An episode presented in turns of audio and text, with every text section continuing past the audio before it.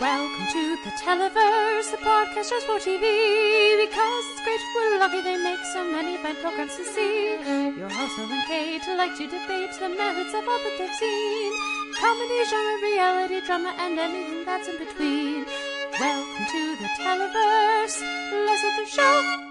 Hello and welcome to the Televerse. This is Kate Kulzick, joined as ever by Noel Kirkpatrick. Noel, how's it going this week? Oh, Kate, I have some I have some like bad news for you. Ruh-roh. Um yeah, well, I mean, it's about a sponsor that we landed that was apparently like really into what we were doing. oh, great. And then and then they listened to us actually doing it, I think, and then they got really offended and they're just backpedaling really, really quickly. And they don't want anything to do with us anymore. D- did, didn't they like listen to their the podcast before they reached out? Like, didn't they do some basic research? Why, I'm so confused. Why would you I don't hire know. like, why would you start a contract with someone if you didn't know what they create? Yeah, no, that that was the weird thing. They're just like, we love what you do, and I was just like, great, I, I can't wait for this. And then someone actually listened to it, and they just went, oh, this isn't what we thought at all. We're Huh. not okay with this. So Yeah. we don't have any sponsors still, Kate. I'm sorry. I've fallen down on my one thing that I bring to this podcast, which is connections to I- major places. I feel web. like this is on them, not on yeah, you. Yeah, I think so too. And, I, I feel yeah. that way, but I'm glad. I'm glad to hear that. I needed that validation. Yeah. No, no, it's trust me, it's not you. It's not it's not uh, me in this one case. It is them. And if you weren't sure what we're talking about, more on that when we get to our weekend comedy. Um so this week we we've got at the end of the show, we're talking about Howard's End, which is a four-part like I guess ser- mini series one season like yeah. adaptation on Starz um which basically means we're going to just talk about how Hayley Atwell's amazing. Um God, she's so amazing. yeah, for about half an hour uh, at the end of the show. Um, before then, we get a lot of news. Let's dive We into do. this because, like, there was news this week. So, what's going on in TV world, Noel? All right, so we've got a bun- uh, a handful of renewals came out this week. So Good Fight got the Good Fight got renewed for a third season over on CBS All Access. Mm-hmm. Handmaid's Tale also got picked up for a third season over on Hulu, as did Westworld for another season on HBO. And then ABC picked up American Idol for season two slash season seventeen or something like that. Yeah. Do you Um, know anyone depending- watching that American Idol? I know no one watching American Idol right now. I know no one, but the ratings are like solid for um, what they're doing right now. Okay. So, like the live show ratings, I think pulled like 10 mil, um, which is those are really good numbers. Those are Jesus Christ Superstar numbers. So, Yeah. Yeah. yeah, so people are watching. I don't know who's watching or why, but I know people are watching. Yeah. Um. So yeah, I I mean I'm excited for more Handmaids, even though I did not get to this week's episode. Um, Mhm. Good Fight. I'm sort of like, Okay. sure, I guess. Yeah, okay. I like those people Uh, getting money. Yeah, yeah, exactly. Is how I feel about it. I like all of these people getting money. Um, Westworld, I don't care. Yeah. I'm happy for those people who care about Westworld. yeah. Um, but in other news, uh, Kimmy Schmidt is going to wrap up in season four, which is being remember split split up into halves this season. Uh, we know that the first half is dropping relatively soon, like Yeah. by the end of the month, I think. Yeah. And then we don't know when the second half will be, but they've also been floating the potential of like an including movie as well. So uh, I guess Netflix is really on board with a well, we won't give you a full season, but we'll give you two hours or ninety minutes, depending, Yeah. um, to wrap things up. So I'm I'm glad that they're potentially going to do that for Kimmy Schmidt, but I also kind of feel like maybe even without having seen any of season four yet, I do kind of think, yeah, it's time. Yeah. I feel like, yeah. Yeah, for me, it's been some diminishing returns. Over Yeah, the, I think the that's fair. first- like I still haven't finished season three. Right, and Um, I've rewatched season three, and I have already forgotten most of it. I didn't feel compelled to go back after my initial binge, so I'm sure, like at some point, I probably will, just based on like Yeah. running out of things, like catching up with things like this. This week, I watched the entire first season of The Crown, and guess what, guys? It's really good, which everybody already knew, but I just wasn't in a the crowd headspace, uh, the, the Crown, I should say, headspace when Yeah. it came out, and so I was like, mm, and I watched the first episode, I was like, Psh, I've seen this before. This week, I was like. Yes, I've seen this before, but they're doing such a lovely job. Um, so may, Well- at, at a certain point, I'll get in a Kimmy Schmidt headspace, I'm sure, and finish season three. And now, like, th- this isn't a rundown, but Helen Bonham Carter has signed on to play uh, Margaret in seasons like three and four of The Crown. So that's cool. And look at that Howard's End symmetry right there. Yeah. Very yeah. nice. That is that is very nice. Um, so in other news, like Arrested Development is releasing a remixed version of season four, to which I go, okay. Uh, yeah, are you gonna watch that? No, I didn't. I I didn't even watch like season four after I heard how bad it was. I did not watch it. Um, yeah, so I just went okay. Yeah, it's like Um, I already gave you so much time of my life for season four the first time, and there were like, okay, there were a couple really funny things. The bees, very funny. Runaway, getaway, getaway, runaway, like one of the catchiest fake, it's like right up there with Sticky Trick for like catchiest like show song within a show in the last like 10, 15 years. But that is not enough for a full season. So, and, and I don't, they want me to give them another X number of hours of my life to give them a second shot at like fixing season. Like, why? I, I but then again, if people tell me it's amazing, I probably will still watch it just because I love the first three seasons so much. But I certainly am not interested in a season five. Yeah, and season five is dropping. Uh, he said pretty soon, Mhm. and then Tambor is indeed in it. To which we all went, "That was a choice." Mm-hmm. Um, but I also imagine that they probably shot a lot of this before, maybe. But I've no idea, but um, in the current like week that Me Too's been having, you Yeah. see there were another like wasn't it, like twenty seven more people came out against Charlie Rose? Yeah, yeah, it was a massive amount of people, and CBS was apparently aware of at least a few of these on some Mhm. level, which is not great. Mhm. Um, so yeah, it's just like, wah. yeah. um, So yeah, I, Yeah. I we'll see what happens with that. I don't plan to watch it. Um, I probably will still just out of like, just lack of just like just out of habit, I'll probably watch next season of Arrow, but Mhm. I won't be watching Paul Blackthorne on it because he's not coming back now. Do we know why, or the, do we just assume they're killing him, or is like the actor doing some other role? I mean, I imagine it just came down to like, I mean, they're transitioning into everyone had to get new contracts for like the series r- regulars. Uh huh. So I imagine that Blackthorne was probably just like, guys, I'm done. I'm good. I'm very tired. I'm very, tired, of playing the having same nothing to beats. do. yeah, I've had nothing to do on this show since season three, really. Mhm. Um, and keeping in mind, season four is when you killed my daughter, and I Mhm. have nothing to do.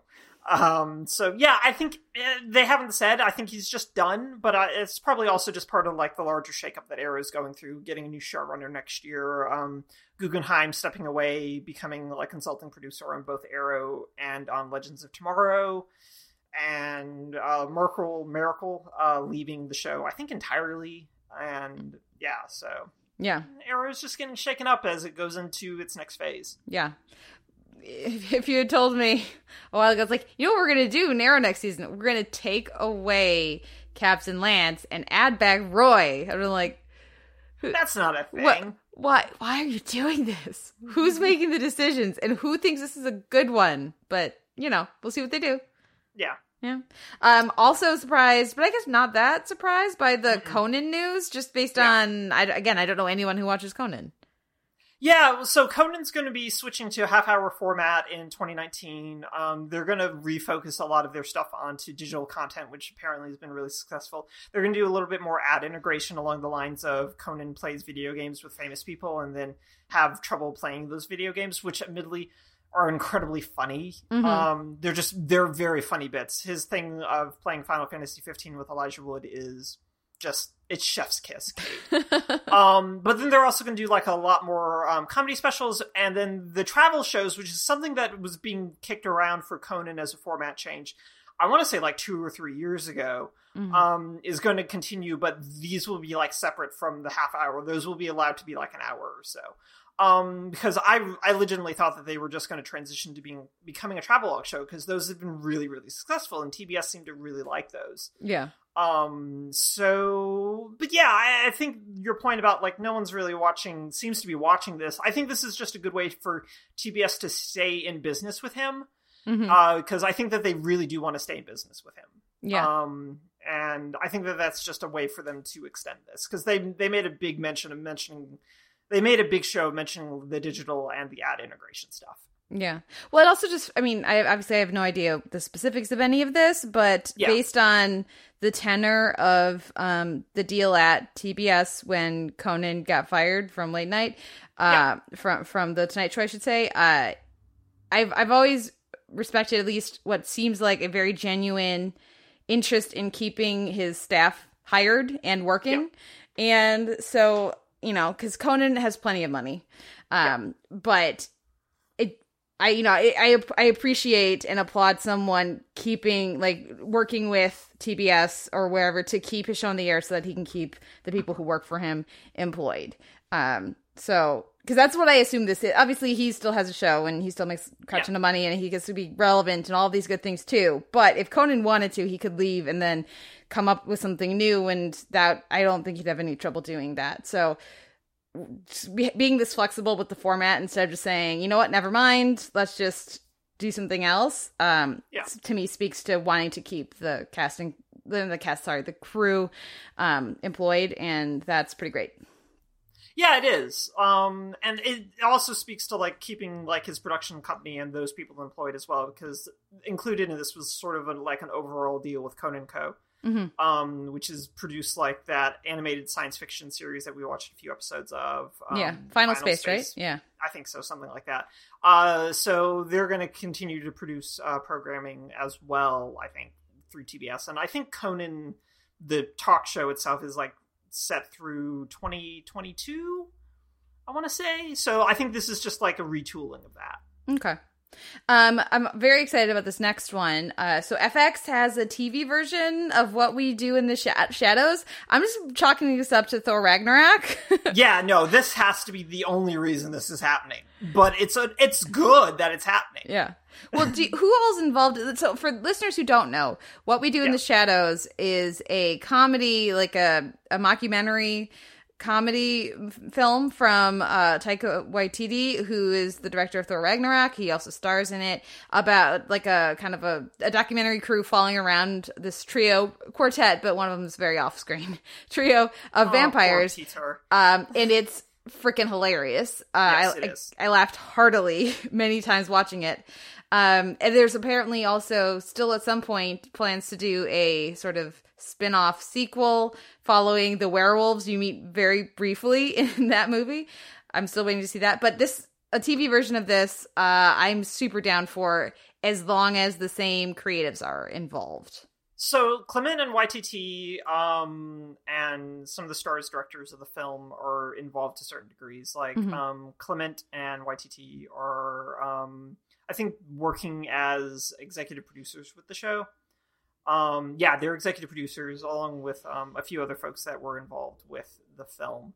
Um, but they'll have a whole new cast um, for it. It's going to be set in New York, and then it, but following the same basic premise of vampires who've been roommates for hundreds and hundreds and hundreds of years. Um, so yeah, so I mean, I'm I'm intrigued by this being a show. It's going to be a ten episode one first season, Mhm. um, and then they'll see how it checks out. But I I do agree um, that this is very much a oh wow he's really funny from Thor Ragnarok type of thing, and Yeah. how quickly can we turn this into a television series? And the answer is look for this in spring 2019. yeah well and, we've been working with Jemaine on legion so Yeah, yeah.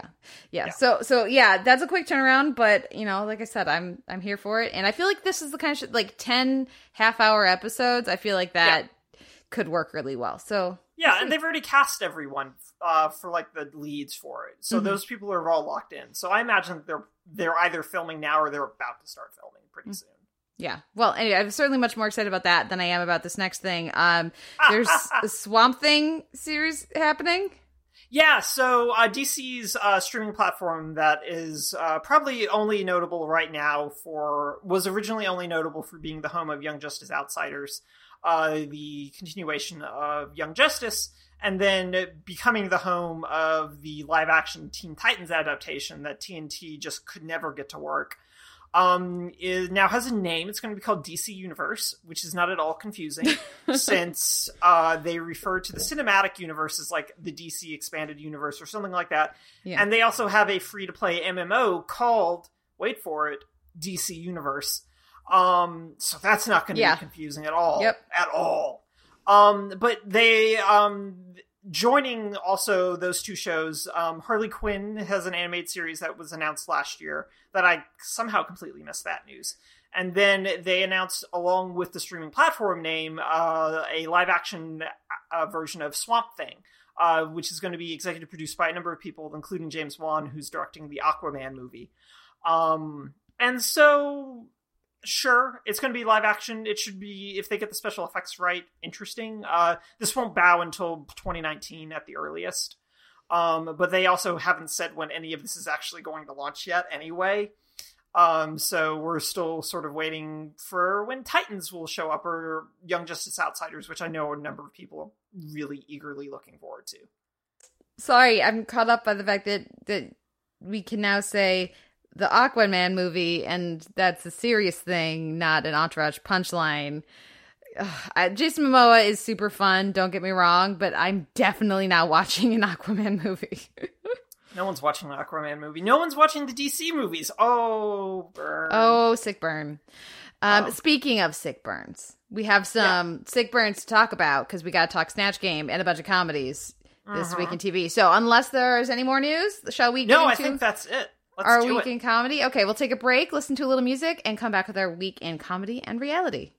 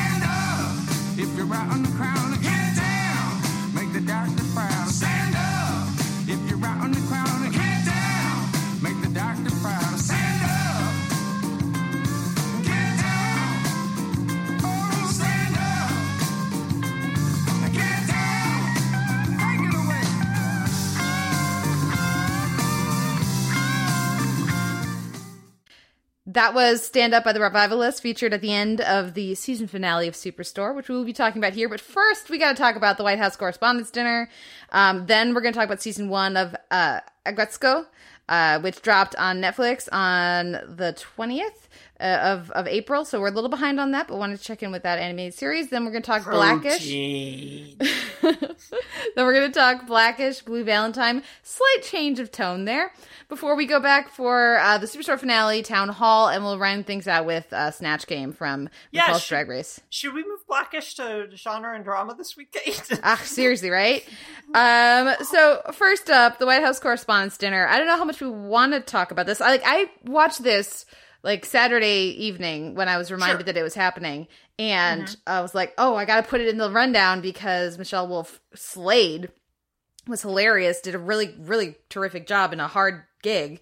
Um, and then proceeded to watch the insanity of the the press reactions on Sunday and then watched it get litigated all week on TV. So I don't know how much new we have to say or how much we want to talk about it, but um, I was genuinely uh, nauseated by the response of the White House Correspondents Association and the journalists who uh, I considered very trustworthy and level headed and sh- people who show good judgment, who uh, really, really didn't with their responses. I have one thought that uh, as to why some of that that is, which we can get to. Um, which is not an excuse, but is a reason that I might be at the core of some of the reactions to Michelle Wolf's uh, chunk on on Sarah Huckabee Sanders. But before we get to that, uh, what did what did you think of her set and the response? So the first, I I ended up watching it twice because mm-hmm. the first time I watched it, I was sort of tired, um, and I just kind of half half had it on. Mm-hmm. And at the time, I didn't think it was particularly like there were good bits in it, but I wasn't particularly like blown away by it. Some of the jokes kind of felt a little stale by this point. Mm-hmm. Um, but I think that upon a rewatch, and I also took notes because I wanted to discuss this with you. Mm-hmm. Um, I was just like, there's a really good sort of structure to this. Um, the jokes that um, land, I think, land really well, but then some of the jokes that don't land, I think, are still pretty funny. Um, and I think that a lot of it just ended up reminding me of like, oh wow, and especially the backpedaling. I just went, oh, you guys, this is Colbert in 2000, 2006 all over again. You Yep. guys didn't do any research about her or her comedy or how she was going to approach this and you just you just booked someone because you needed to book someone Mm-hmm. to the point where her acknowledging the fact that she's here is in no small part due to the Me Too movement as well, um, is just deeply, deeply telling about their priorities and then them not real them not doing enough research as journalists are supposed to do, as opposed to just taking things at face value, which hey is a big part of her set. Yep. Yep. I thought it was well structured, as you said. I thought that the pacing was really good. She stayed on each topic for just like a couple bits and Yeah. then moved right on. Um, I thought it flowed really nicely. She uh, did a great job of, you know, like she, you- she did all the things you're supposed to do at a roast. She she Yes. critiqued herself, you know, uh, significantly, and uh, and then like she did that she started with that and then went out to everybody else. Uh she said some nice things and then dug the knife in you know immediately after which is also what you're supposed to do at a roast. Um and i think uh there are two things that really for me come to the core of the response. Um one of them is i watched this again. I've, i watched it several times. I watched it the first time like in the middle of the night on saturday. I watched it i showed it to my parents and they both heard in the Sarah Huckabee section, um, she burns fat and turns it into uh, it, it turns the smoke the ash into um, Smoky eye. smoky eye. And she, so they didn't hear F A C T S; they heard F A T. Mhm. And then when we went back and rewound it, they they heard it just fine. They're like, "Oh, okay, yeah." But I think that is likely the reason. And, and I, anecdotally, I've talked to other people who had who heard the same thing. Hmm. Um, so I think that might be so, like, especially in the room, if you if there's an echo, you can't like. I think Yeah. the, and I think that speaks to the ex the societal expectations around comedy towards women as well. Yeah. just this assumption that like you hear fat and they just like filled in like a lot of people I think watching, um, and maybe some of the people in the room heard fat and then just didn't really hear the next part of it and thought Yeah. that she, they were calling her fat because the actual things that that she said had nothing to do with her appearance. Uh, and actually complimented her solid smoky eye abilities. yeah, and that is not an obscure thing. The way I heard some female journalists saying that that was a niche thing. No, it's not. No, it's not. It's I know really what not. that is. Yeah, and also, as anyone who's ever stabbed themselves in the eye with uh, with brushes and mascara and everything knows, a good smoky eye game can be difficult to achieve. Certainly on like equally on both eyes. So that is not a small compliment.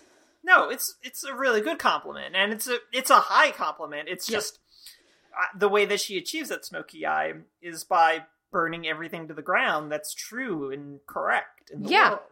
Well, yeah, that was the joke. and that's the joke. The- like the I saw people trying to bend over backwards to make the Aunt Lydia comment be something about appearance. It's like, first of all, Ann Dowd is a national treasure. Don't you say a damn bad thing about Ann Dowd.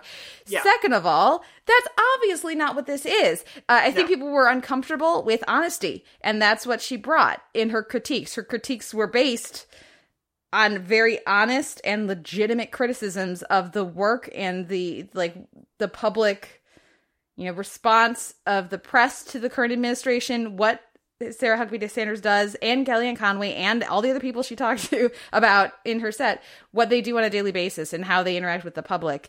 And i think uh another part of this is the press being really not that happy with her set her bit her chunk about their complicity in Yeah. and how they've benefited from trump. And uh that they, they so they're looking for a reason to to lash out and heaven forbid you insult or critique a white woman. So yeah nobody had anything bad to say about her uh, comments about mitch mcconnell's neck Yeah. but you know oh no they meant she mentioned eyeshadow about sarah sanders she's this delicate flower must be protected Right, and I think that that's telling that they're weirdly protective of this, but both instances, like the Maddow joke lands really hard, which doesn't have anything to do with Maddow's appearance, but her general presentation style. Yeah. And then the Joe uh, Scarborough and Minka Kelly joke lands really, really hard.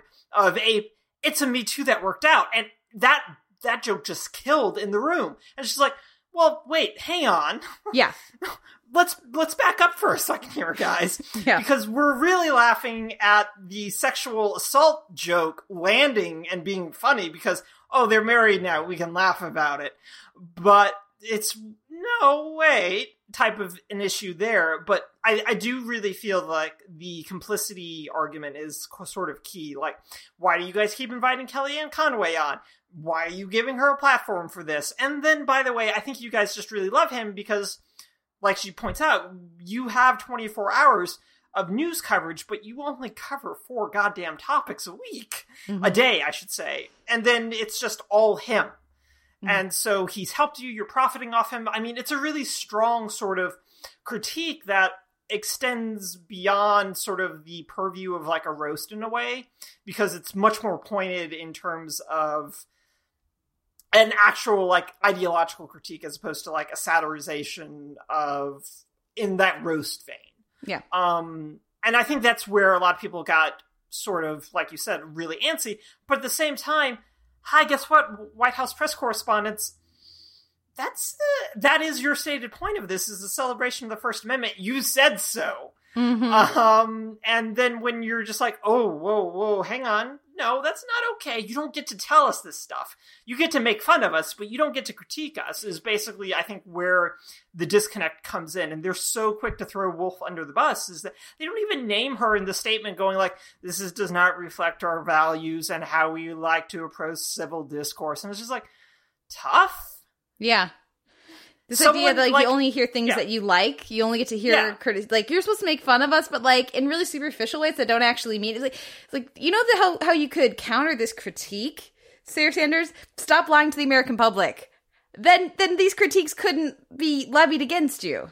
Yeah, and the same thing goes for the press of like you're supposed to be the fourth estate. You're the fourth branch of American democracy in a lot of ways that's supposed to hold the other three branches accountable, and it's really difficult for you to do that when you just and within a capitalist system that rewards you in any number of ways for not doing your job, for wanting to maintain access, for all this sort of stuff, even though maintaining access to this White House seems really fucking easy.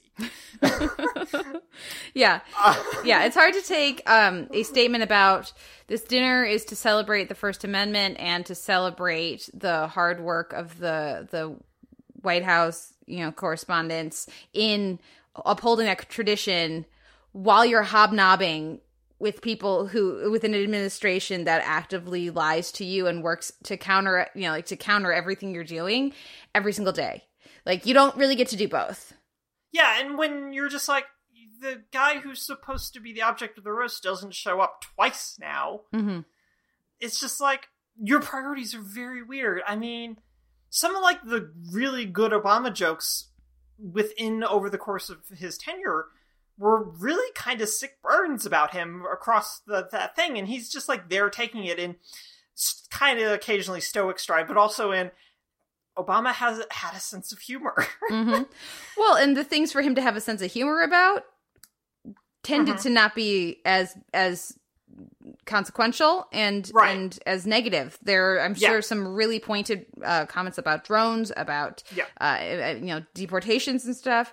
Deporter in chief, of course, for Obama, uh, but certainly not. You're destroying the entire republic, which is right. you know, the, the old can't do the crime, don't do, can't do the time, don't do the crime. You can't handle being lightly ribbed, um, you know, or in this case, very pointedly ribbed, then yeah. But i as you said, this was Colbert all over again, and the Yeah. response, like, I don't recall the response from the press, like the White House Correspondents' Dinner, being for Colbert to like shun him and to to No. apologize. And this time they did, there. and that really Yeah. speaks to where our press is at right now. I think there are Yeah. also levels of gender at play here. Like she was Yeah. so mean. I'm like, you guys didn't call Colbert mean. You said he wasn't funny. You didn't say he was mean. Why'd Yeah. you expect this female comedian to be nice? Yeah. Um, but yeah, I think it's gonna go down as an absolute triumph, and I think she crushed it. Just like technically, and you know, like on structure and delivery and and timing and all of that. Um, but I think also what she said was very significant and pointed, and she took her moment and ran with it. So more power Yeah. to her.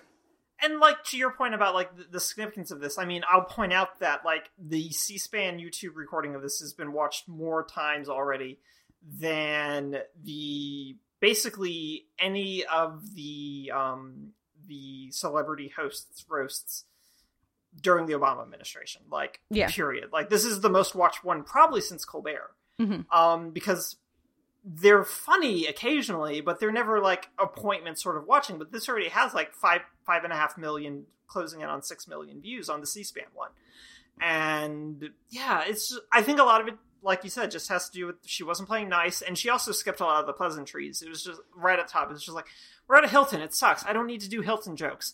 Mhm. C-SPAN. Nobody watches C-SPAN. I don't need to do C-SPAN jokes because I have 20 minutes and there's a lot more interesting things to skewer. Yeah. Yeah. Absolutely. Like the highlight of my viewing this week, the low light of the discussion this week for me being just how disappointing. The the response was. Like I really lost a lot of faith in a bunch of reporters I previously respected. Andrea Mitchell, I'm looking at you. Um, yeah. Yeah. yeah. Let's let's move on Sure. uh, though to our next show, which this came out of nowhere for me. Um, Mhm. uh, Aggretsuko, uh, which is an anime, I think, right? It's ten Yeah. episode season one is on Netflix. I looked up on on Wikipedia. There's like hundred episodes of this. Yeah, well, I think it started. It started as a web series first. Oh, okay. Um, yeah, well, not a web series in like the streaming media sense, but like a web series of something else. so like Broad um, City or or or, uh, or yeah, yeah, yeah, yeah, yeah. Yeah. Yeah, well, there were like ser- there have been like a number of animated shorts that appeared on um, TBS television over in Japan over the past couple of years. Mhm. So I think that those are the those are the episodes you're referencing, and that aired on television. Mhm. Um, but this is like a new sort of thing um, uh, that was uh, produced licensed through Netflix. Um, so this features um, characters, um, and if you're not familiar with Sanrio, um, you know them for Hello Kitty. So, but Hello Kitty doesn't like factor into this. Mhm. Um, but this is this is yeah, this didn't come out of like nowhere for me. My person was very excited when they announced this because my person loves karaoke. And so that was a big draw for her. And then so i watched a little bit of this and then like mainline the rest of it. And i've really really liked this. I thought it was very i thought the animation was really good. I thought the voice work was really good. I thought the jokes were all really good. But there was also a number of like really solid like pointed commentary as well that i thought worked really really well. How did you feel about it Well, first off, we should say this is a 10 episode show. Each episode is about like 15 minutes. yeah Uh, about that Yeah, following a an accountant at a firm, Retsuko, who all the, all the characters are animals, a la BoJack. Um, and uh, she's very mild mannered. She hates her job. She started like the opening scene sees her hopeful and fresh out of college and ready to take on the world, and then we skip to five years later, and she's been totally soul crushed by the corporate existence. Um, and her part of how she gets through her days is she she's this very sweet, very like Hello Kitty. Um, a mild mannered appearing person who then goes and screams death metal in the karaoke bar. The, sorry, should say the karaoke booth that she rents for herself after work. And it's that contrast and, and uh, commentary on the soul crushing nature of the corporate climate, as as well as you know many other topics that is at the heart of of this show. Um, I watched one and then two more and then like a chunk of four and a chunk of three. So like I spread this out over a few days. And the reason is because the early episodes for me are way too repetitive and um they go to the same well with her death metal too often without Yes. enough growth or variation. So I would not recommend just like mainlining the, the this season unless you're willing to stick with it through the first like four and four or five that's when things start getting a little bit more interesting um that's not a coincidence that that's when um, my favorite ancillary character, the yogi who only says protein, um, shows up. Who's a bodybuilder, but um, but but yeah, things started getting a little more interesting from there, and and I think the second half of the season is much stronger than the first half. Yeah. Uh, so solid pilot takes a little bit and then gets much more interesting. I, I thought I would never have sought this out, so thank you for putting it on the rundown and and mentioning it. How so? Did it live up to? Did your person like enjoy? Did it live up to their expectations?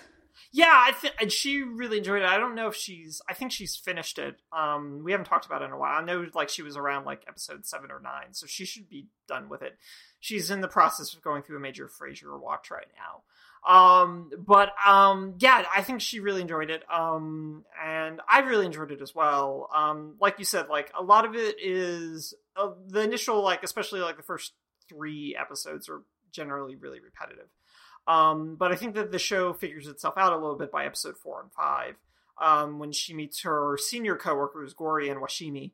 Um, Washimi is appropriately like a secretary bird, a literal secretary bird who works as a secretary.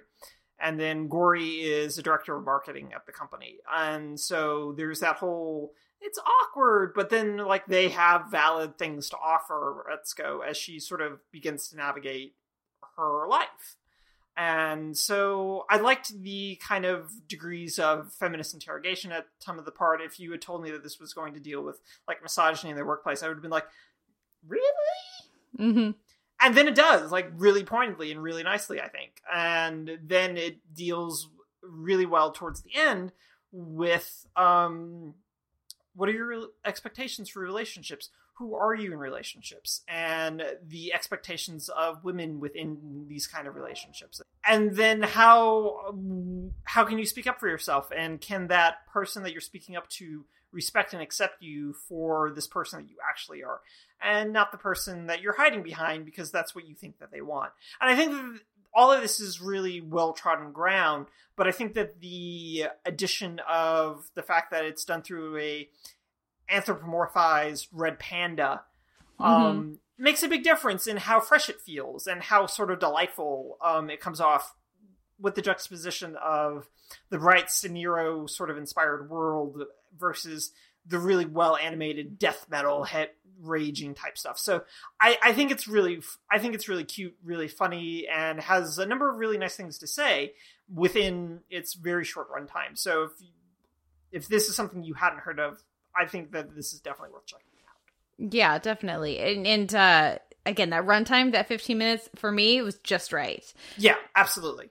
I also enjoyed some of the um, anime stylings of it, you know, like just like the pop to a different face for like two seconds and back, you know, like there's some some of the the style of animation really I thought uh, complemented the tone and the the story very well. And yeah, the the when they go into death metal mode, the animation there is fabulous and super fun. So now I'm just kind of stalling because I don't want to talk about the next episode, but I should stop doing that. If you check out uh, Aggretsuko, uh, let us know what you thought, listeners. But I, I mean, we got to talk about Blackish, Blue Valentine. See, because they play with time, so that's that's why it's called Blue Valentine. Which I think like half of the places I saw didn't like they corrected it to Valentine because like that makes more sense. Um. Okay, so uh, this was a okay. So the last episode that we talked about for for Blackish, we both really th- uh, liked the episode. Thought it was very well done, but didn't it didn't necessarily match with the rest of the show and what they had worked up to and earned at that point. You know, like as far as the relationship between Bow and Dre. How did this one work for you? Continuing from that, did you have a similar reaction to it, um, or like how, how did this one work for you? Um, I really liked this episode overall. Um, um, I think that the um like fruit of the poisonous tree thing still sort of applies, and like this is something that they're going whole hog on, and this episode is really intended to sell that in a lot of ways. And the degree mm-hmm. to which that's successful, I think, is going to vary from person to person. And so I do think that this does not solve the overall problem of you gave this absolutely no narrative build. Um, even if I do think it's really well directed, um, I do think it's really well acted. I don't know that it's particularly well written. Um, a lot of it's heavy handed, but I think that everyone's doing good work with what they're getting. Um, and I do think the flashbacks don't provide enough juxtaposition in terms of what we're supposed to be taking away from because all we know of them is what we tonally is what we get in those flashbacks anyway. Um, so had those flashbacks come within a season of escalation to getting to this point, I think that their landing would have been much more powerful than it is because we we've only ever seen them generally very pretty happy. So doing the flashbacks of oh we got this house uh, or like through their relationships type of thing, um, I don't think it adds necessarily anything um, and is more so there to provide a degree of relief from the washed out blue uh, blue gray that predominate uh, uh, is the aesthetic palette for this particular episode.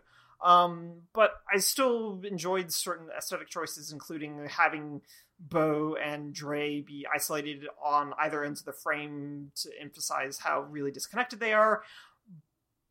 And I still think that the episode, again, like the previous episode, works generally within its own individual context. It doesn't necessarily still make sense to me. Um, and they're trying. It's a very hard sell, and for the most part, I'm buying it. But it's still a very hard sell that they're having to do, given that they didn't do any build up to this. Um, so how did you feel about it? Um, I think that the like the the d- directorial choice to have everything in full vibrant color and then as soon as the kids go away for the weekend it's just the two of them everything washes out um, is very effective. I uh, and then but then it sticks the whole episode, and that combined with the writing choices, um, it just it's very heavy handed. So so that when that that moment is really potent, um, and but then doing that and oh, there's this remodel of the of a perfectly lovely kitchen that doesn't need to be remodeled, but we're gonna tear it apart anyways, and we're gonna fight about how we how we put it back together or whether we put it back together. If we care about whether we put it back together, and when we put it back together, it's gonna be ugly. Like we get it's it, guys. So ugly. Yeah. No, it's, it's just the ugliest fucking kitchen. Yeah, it's it's very not not good looking. Um, and it's just very heavy handed. When you have these actors who are so talented, they don't need any extra help.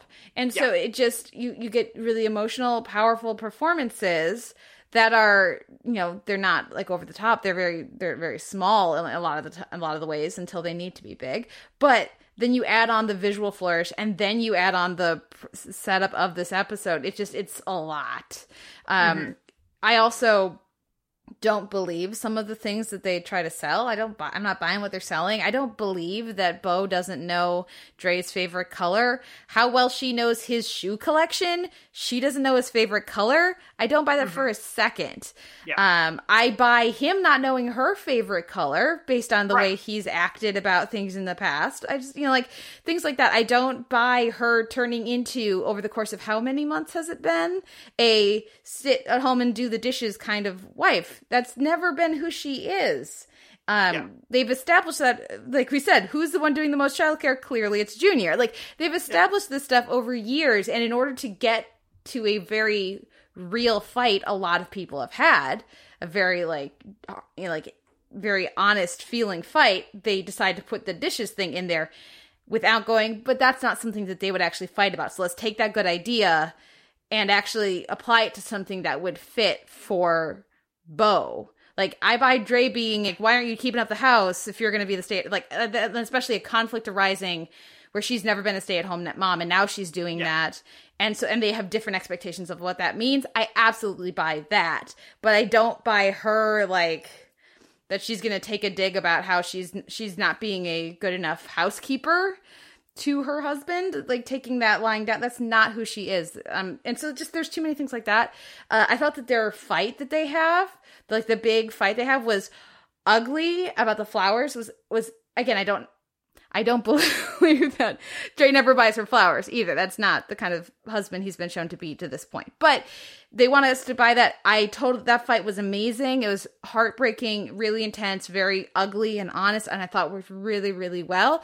I i thought that the end where where he brings the cup of noodles and they've earned that moment from the one of the previous flashbacks and she shows the sink and he doesn't notice and she doesn't like I thought that worked really really well. Yeah. Um like so so I think that like so there's so much in here that does that is very well done, but there's just too many other problems. And also every time another problem of setting this now of doing this now is that they're trying to say that these these fight this fight has been going on for a long time and this has been a problem like there's really strain to the point where they are separating and he's moving out to go stay at a hotel for a while that this has been going on for a while to the point where she just can't do this anymore Yeah. that baby hasn't aged so every time we see Devante, we can say, "Oh, it actually hasn't been. It's been maybe a month, maybe two Yeah. months." Like, which undercuts every like you. If you want to say that this has been going on for a while, uh, and when you add in this fight out of the blue, like then you got to age up that baby because you can stretch time a bit with the, the other kids and not have us notice too much. But like, you've got a baby. Yeah, and that's a really good point. One that I didn't pick up on because the degree to which the renov- how long the renovation takes Mhm. would sort of imply that the baby needs to grow some. Yeah, Um, like how long is that kitchen torn up for? How long are they not using their kitchen? Is that weeks or is that months? It's it can't be like months, months. It At shouldn't the most, be. Like it shouldn't be. It should be like a month, if not like a little bit of change, but like a month at the most. I feel like. Yeah. But at the same time, you're getting a really ugly kitchen aesthetically on purpose, but you're getting a really ugly kitchen that maybe you maybe you shouldn't have taken a month and get a refund. Yeah. Um yeah, I, I, I yeah, I, I agree with you on everything. So I, I just think I ended up like liking this episode a little bit more than Mhm. you. Um uh, which is it's so nice to disagree with you every once in a while. yeah, it's good. We agree way Yeah. too much. It gets very boring. Yeah. yeah, so but not enough to be like, "Oh, you're wrong." Because because I do think that like the moments that do work like you mentioned like the ramen stuff and the fact that they don't like there's no heavy-handed like push on that sink. Mhm. There's just Bow constantly looking at it, stepping out of the way of it, touching it and Yeah. being like, "Notice the sink. I I picked the sink that you wanted. Notice the sink." To the point where a couple of reviews, like, or recaps, I should say, they weren't reviews. A couple recaps that I found because I was like, I need to find people talking about this right after I watched it. Yeah. Didn't even mention that part of it. It's like didn't mention that she had put in his sink. I was like, okay, guys, like it was really obvious. You should have, but apparently even some of the viewers did notice that. Right, because I mean, it's very much a passive aggressive olive branches from both of them in terms of like, I did the thing that you wanted because I want this to be okay, or I'm trying to call back to a happier time. Let's hmm. try to work through this, and neither of them reacting to the each other's like moment speaks to the degree of communication that is broken down between them. Yeah. Even if again, it's still like you're having to do a lot of work to sell this Yeah. because you haven't done any of the legwork previously to sell this. Yeah. And again, this is for me the one thing the big the one thing I just keep coming back to is it's too big of a shift way too quickly because I can believe this level of deterioration of their marriage if it's over months. Mm-hmm. And this is like Absolutely. this has not been months. This re like things are strained at the start of this episode, and maybe it's been a couple weeks between the previous episode and this episode, and then this is a couple weeks more. So they go from strained to separated, moving out of that. Not not like different bedroom, sleeping on the couch, but like he's sleeping on the couch. he's the sleeping end. on the couch, but like moving to like moving out and going to a hotel over the course of maybe a month. Like Yeah. I don't buy that from either of these people just as parents, you know? Don't tell me that like or like going like going to stay with pops in the guest house or something. Well, that that was the thing I was like about to point out. I was just like, why would you go to a hotel when you have a whole guest house that Pops never uses because Laurence Fishburne is a very busy actor and has been yeah. is no longer even like a series regular on the show. yeah. I feel like you can just move into the guest house. No one's there. Um, So yeah. I, I Yeah. basically I just thought it was a lot of really well done scenes. Um Yes. and or a good episode of a different show. Um yeah, yeah, So yeah. I can buy that. Yeah. Yeah. Uh, the other scene that I do, do want to mention is I thought the the scene they give Ruby was really well done. I liked the choice, the decision for that to be a flashback, and it's not Mm-hmm. necessarily even one that Dre is thinking of because I don't Yeah. think he's in the headspace to be like that aware and considerate of that. But it, that was for the audience, and because it, it when there's no one that Ruby could talk to to say that in the present because the kids are theoretically not as aware of what's going on. We're gonna I guess deal with that in the next episode, but um, but but they needed to have that in there somewhere, and I thought that that worked really well. Yeah, even if like sort of ideologically, I kind of chafe at that Mhm. from like a well, you make it work, and it's just like, eh, not always you make it work, Ruby. Um, but I think that the overall sentiment within the context of the show and within the context of this particular family is accurate. Mm-hmm. Even though this is also a woman saying who make it work who sank a guy's boat.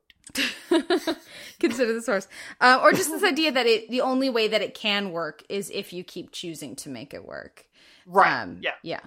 Um, but yeah, so we'll see. I'm, you know, I, I I left this on my DVR for so long before I watched it. Like I was like, Whereas I like watched it, I think almost live. Just, like, was tear off the Band-Aid? See, yeah, I wanted to tear off that band aid.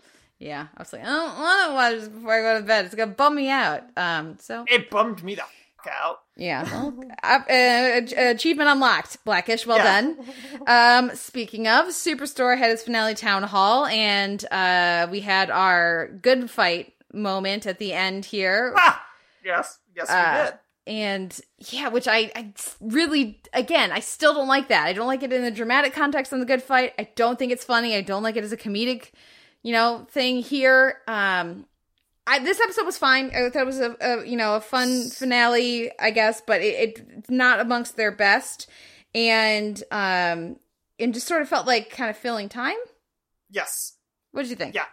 Yeah. No, this is like a hu- huge letdown of like a finale for me. Like it's, I'm not particularly compelled by the whole. Oh, we found a smoking gun type of thing regarding how bad corporate is. It's just like I feel like you guys have known how bad corporate is for a little while. You didn't need this.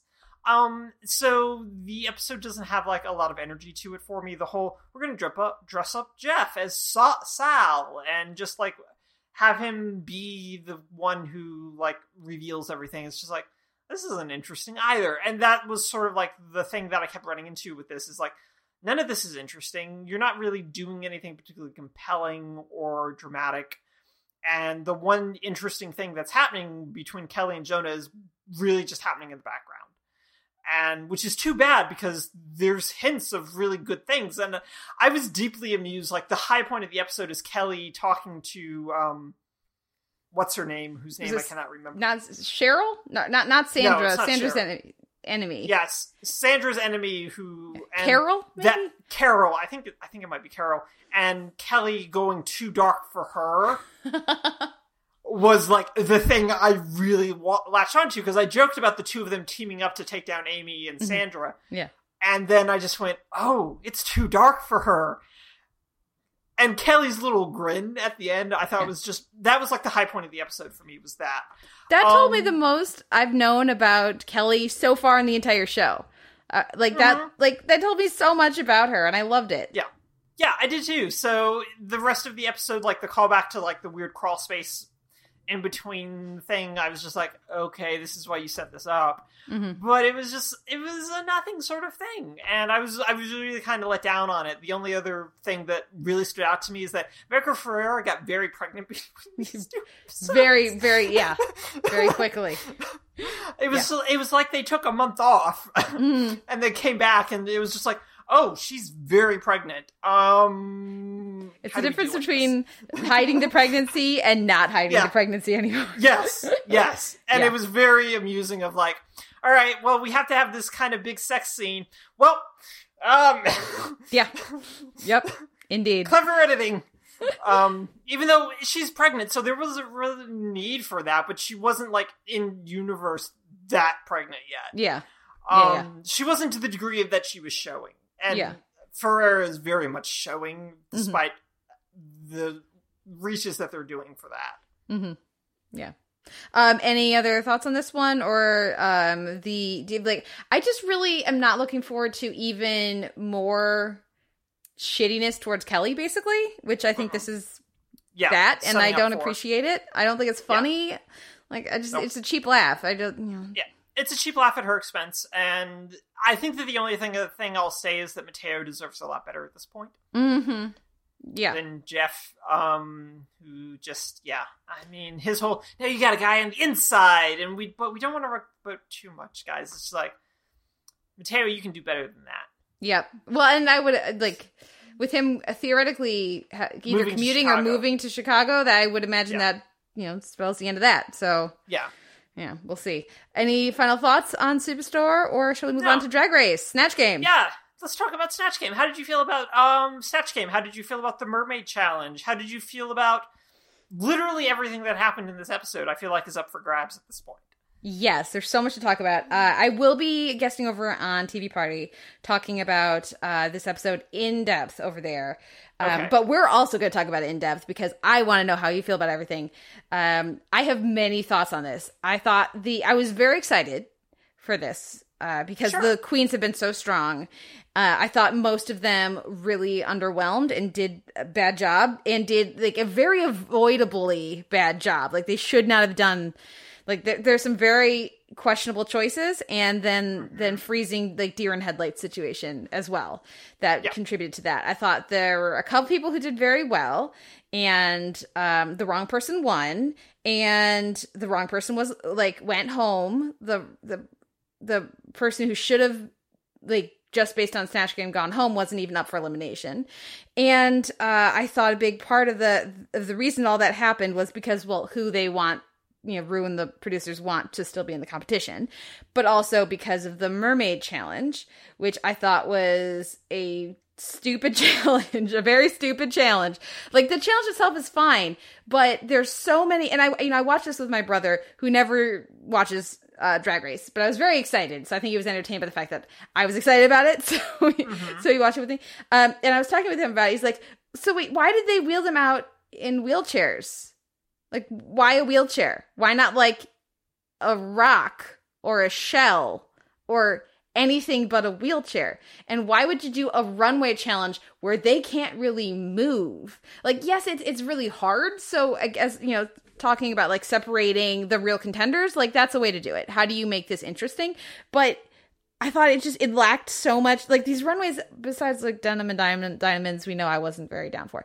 But a lot like these runways have been consistently really good, and this was okay, yeah, it's a hard thing to do, but like it was not interesting. And then they're just kind of there, like flapping the tail a little bit and like making some, doing, you know, pulling some face, but like it was so underwhelming. And, and it's just like, why would, why would you do a mermaid challenge? And if you were to do a mermaid challenge, why would you structure it this way? And why would you have the pig who wheel them in an ugly, well, it looked very comfortable, but like a, like a not aesthetically pleasing wheelchair? At least have them decorate their own wheelchair.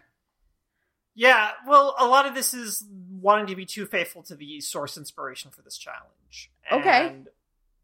That's what this boils down to is like they don't want to mess with Bette Midler and her being rolled out in a wheelchair dressed as a mermaid. Mm-hmm. And down to the fact that I'm like 99% positive that all the wheelchairs have the same sort of like pinwheel sort of deal that she uses. Yeah, it's the exact Or- same, I'm sure. Yeah, no, it's the exact same wheelchair that they use, and I think that there's they're hewing too close to that source inspiration for this, um, in its presentation because they want that to come across very clearly, and I do think that they don't do a good job of explaining that to an audience that isn't familiar with that visual. Um, they flash it up on the screen, but it's very brief. Mhm. Um, so that that isn't that is a weird sort of over overcompensation for wanting to be really true to this particular type of image. So I understand that, but I mean, at the same time, just have them get to like the T junction of it in the wheelchair and then have them walk around. And that Yeah. solves this issue entirely. You get the thing that you want, Absolutely. and then they can walk around. Um, and I think it's more challenging to make them construct Yes. a garment that works both ways. Yeah, I think so too. And so I totally agree with you on that, even if I do think that a number of them look generally pretty good. Mhm. People didn't like um it was Asia's mask, right? Yeah. Oh, I love that. I thought that was great. I thought that was really clever. I thought that was really smart. I really appreciated Audra McDonald coming to bat for that Mhm. because it was just like, yes, and also very timely considering the shape of water. Um, so I, I really liked that aspect of it. I liked a lot of them. Vixen's was just massively. I don't know what the Vixen was thinking with that. hmm Um, but I do. It's just it was fine, but I think that the combination of the presentation just left the runway a lot to be desired, even if a number of the looks I thought were good on varying levels. Mhm. Um, but yeah, so let's talk about Snatch Game then, and the fact that I too was also very underwhelmed by most everyone's performances. I think Kameron's doing a really good job of just flying in the middle and not saying anything ever. Well, like um, okay, I thought Kameron did really, really well. And Yeah, I this think so is too, not her strength, but I thought that she crushed Chyna. I thought that was a really good Chyna. aesthetically, it's a brilliant Chyna. I've never heard Chyna Oh, talk before, no, I so I can't like. The voice, all of it, was really good. Uh, somebody Yeah. who watched, like we've talked about, I watched a lot, Yeah. a lot of Raw in in the the you know late '90s, early aughts. Um, that I thought that was, but Kameron was never going to do well on this challenge because Right. she's not the personality to jump in and interject, and that's what you need to do. Yes. to do well. So I thought that she did very well for her and she chose really wisely Yes. and she chose safe. probably arguably like the wisest of everyone. Oh, yeah. from Eureka choosing uh, Honey Boo Boo. Um, like those were like the safest possible choices for both of them, their respective interests and personalities, and general sort of approaches to d- how they depict themselves on the show. Because has Kameron even done a talking head? I feel like she hasn't. Mostly about Shania Twain, but a couple. Yes, that I think was the only episode that that happened in. Otherwise, I think she just gives not good talking head footage. well, I saw someone describe it as the old uh they can't edit you into a villain if you don't give them anything, you know? Yes, right. Yeah, Which is one way to do it. Um, I was severely underwhelmed by Miz Cracker. I thought the character choice was a good one for her, but then she did not let rise to the occasion with the zingers. They're like they were too late. Like she wasn't spontaneous enough. Um, Yeah. they were too like pre baked in, and and she wasn't adapting to the room and to the actual humor. Um, so I thought that that actually was very underwhelming. Uh, not nearly the fail that the other people were, but I would say that I thought that Kameron was much better than she was. yeah. I know. I'd agree with that definitely. Um, and then just I don't know what that Beyonce was. Well, okay, that Beyonce was was terrible, is what it was. Yeah. Well, and no, that should have been up for elimination. Yeah, I, I do agree that like I mean, she should have been up for elimination because that Beyonce isn't never says Beyonce in any way, shape, or form to me beyond a slight aesthetic sort of like appearance. But then there's like nothing else to it, and I appreciate like the the judges being like, why do people keep doing this? We know nothing about her for you to spring off of to do anything. Stop doing this. This isn't working for you.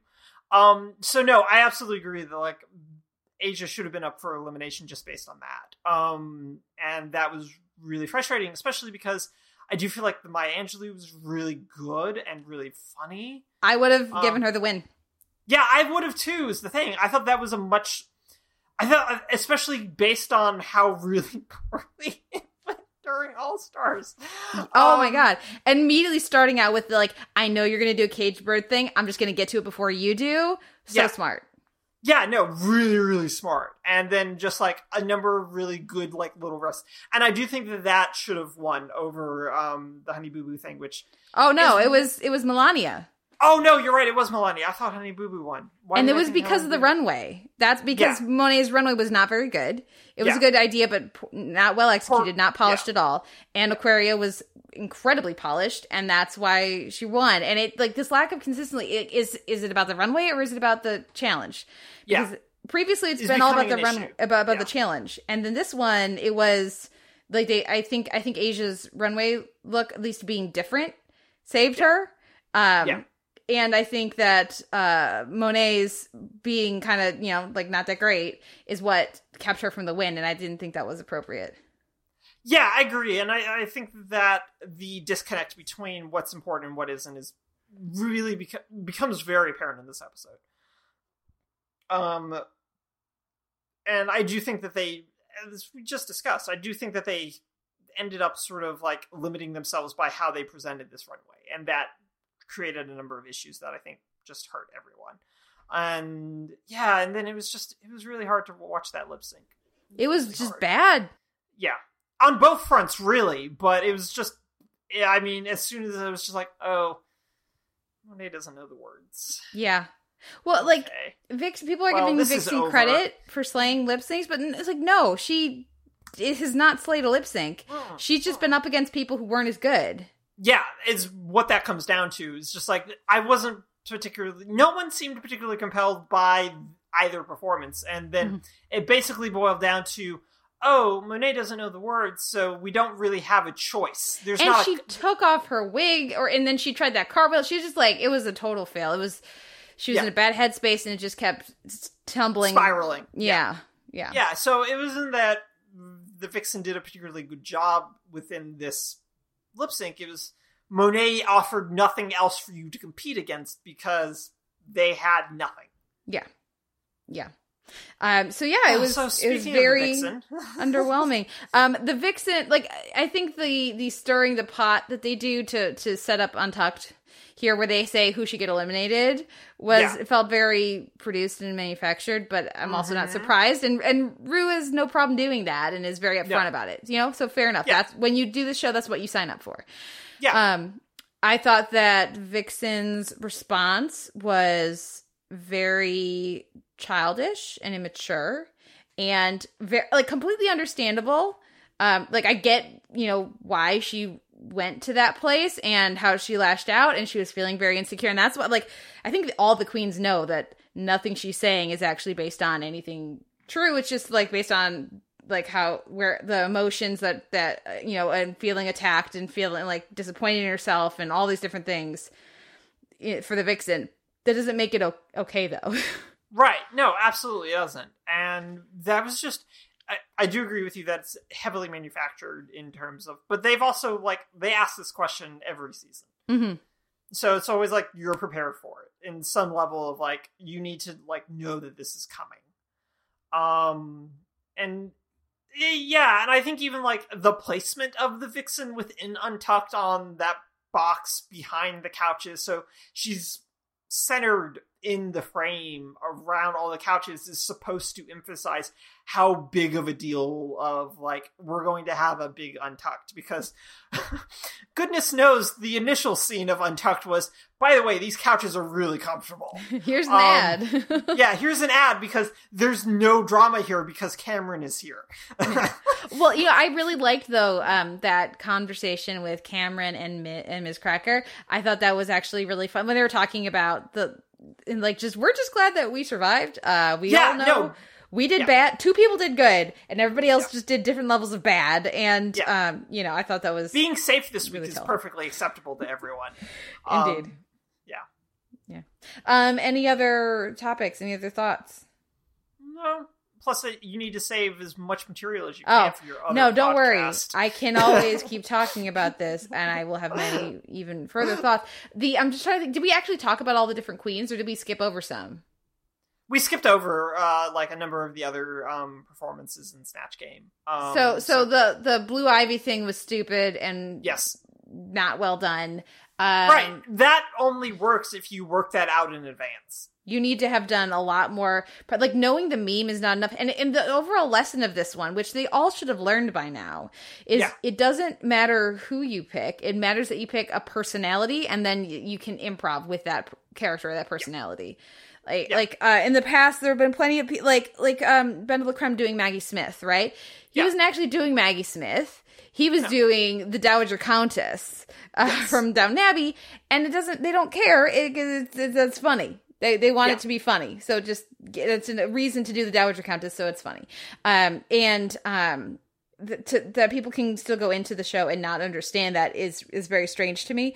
Um, I also thought that the like, how do you not learn from? I mean, maybe maybe Asia didn't watch the podcast or the panel sorry the panel presentations but like just going angry doesn't work in these situations because it's not funny it's not funny so just like like the lashing out like that was never gonna work um the the honey boo boo eureka we haven't really said much about her but i thought that she did a really good job Well, it's uh, but it's also like as like they critique, it's very much within that wheelhouse that Mhm. Eureka can execute really well, and I think that it's smart for Eureka to have done that. But it's also like there's no there's not a big stretch here.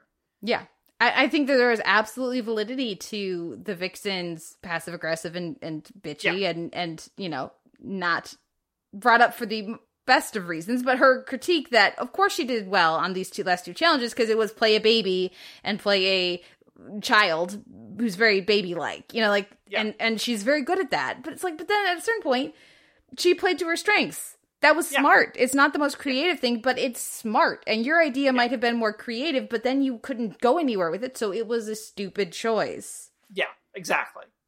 Just like the Maxine Waters thing. It's like that I love that Ugh. choice, but you have to Yeah. be ready to go and it's the same thing we've seen with Monique in the past about like there's a difference between being able to be really funny as yourself and being able to be mm-hmm. really funny in character Yeah, yeah. which we saw absolutely. somewhat with Bossy Rossi, where she did okay, but not great.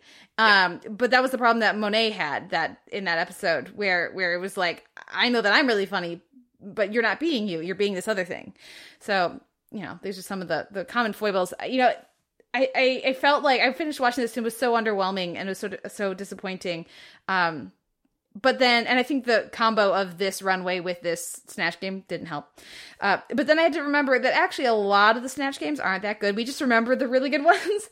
But usually Yeah. there's a couple people who are really really good. Two or three maybe. And three in a good year two in a bad year one in a bad year. And then there's a, some forgettable people who have like a good moment. And, and then there's some people who totally are terrible. Just bad Yeah. just bad. So it was it, i think though my in, initial response was oh it was a bad snatch game. I think it's it was just an average snatch game um and i wonder what the un, the less edited version would look like you know Yeah, um sure. so who who knows yeah and I think that even like 10 seasons in, it's just like the degree of preparation for Snatch Game should be significantly higher at this point. Mm-hmm. well they all know about it and i think they right, do they all know about it. So it's like start working on the character for that now. Well, I think that they do. I don't doubt that they do, but Yeah. I think they also. I think uh, we're in season ten now. They've been doing Snatch Games since season two. They did it in All Stars two and All Stars three, and I think that it's just a like the pressure just keeps building each time. And Eureka mentioned something in Untucked that she wasn't nervous, and that I think because I th- and I think that's what happened with Miz Cracker. I think she just froze because she, we've seen her be funny. Like that's she's a comedy queen. That's what she does. We've seen her be funny. She wasn't really in this. Yeah. And I think the people who actually did the best were obviously Eureka and Monet, and then I would say for where she was starting from, Kameron. I think from where she was starting from, Kameron nailed it.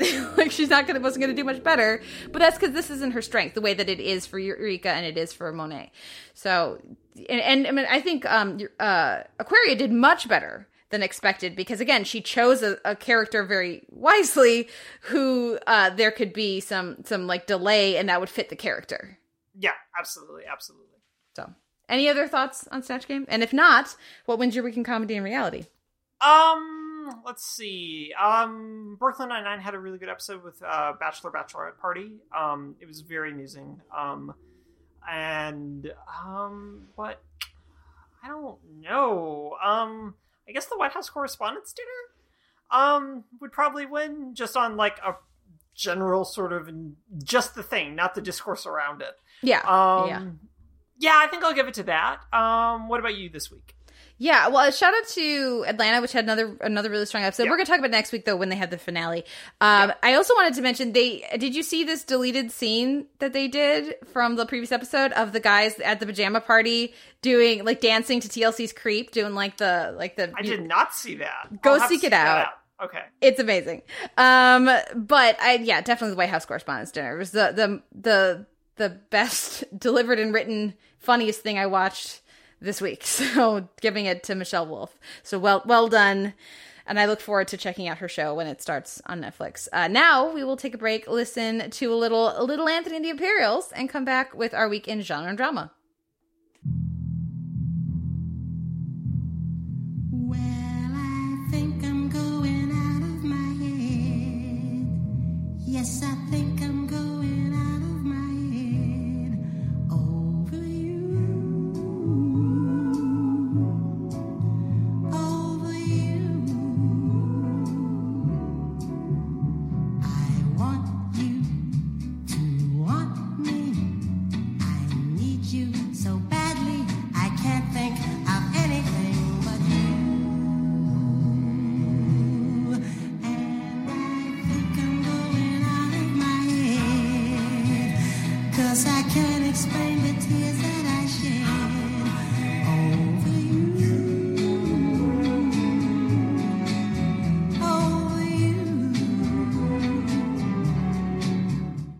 that was Going Out of My Head by Little Anthony and the Imperials, which was featured this week uh, prominently in uh, The Flash. We're going to talk first in our weekend drama and genre about the premiere of Elementary and Infinite Capacity for Taking Pains.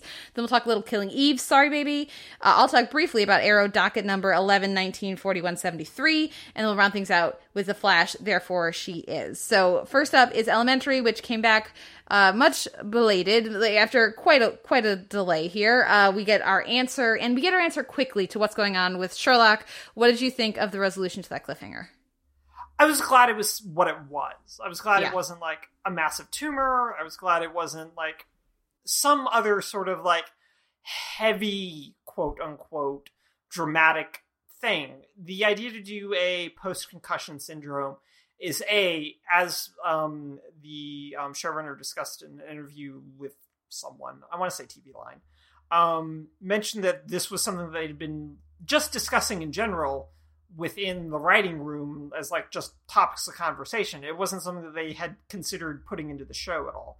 So, but I think it's really timely to put it into the show, given our discussion around concussions within athletics, professional athletics, I should say, but also like within high school and recreational athletics. I think this is a really good thing to insert into the popular culture sort of discourse, even if elementary is not exactly the most high profile way to do that. Um, I think it's good, and I think there's a number of things that they can talk about that they're already sort of talking about with this, and that this is something that can be managed. It is something that can be controlled to a certain degree, and it can, something that can just go away depending, but it's also something that can literally stay with you for the rest of your life and the this that this is what kind of poses a conundrum for Sherlock I think is really good. And the way that this episode sets it up in relation to his continuing sobriety I think is really deftly handled.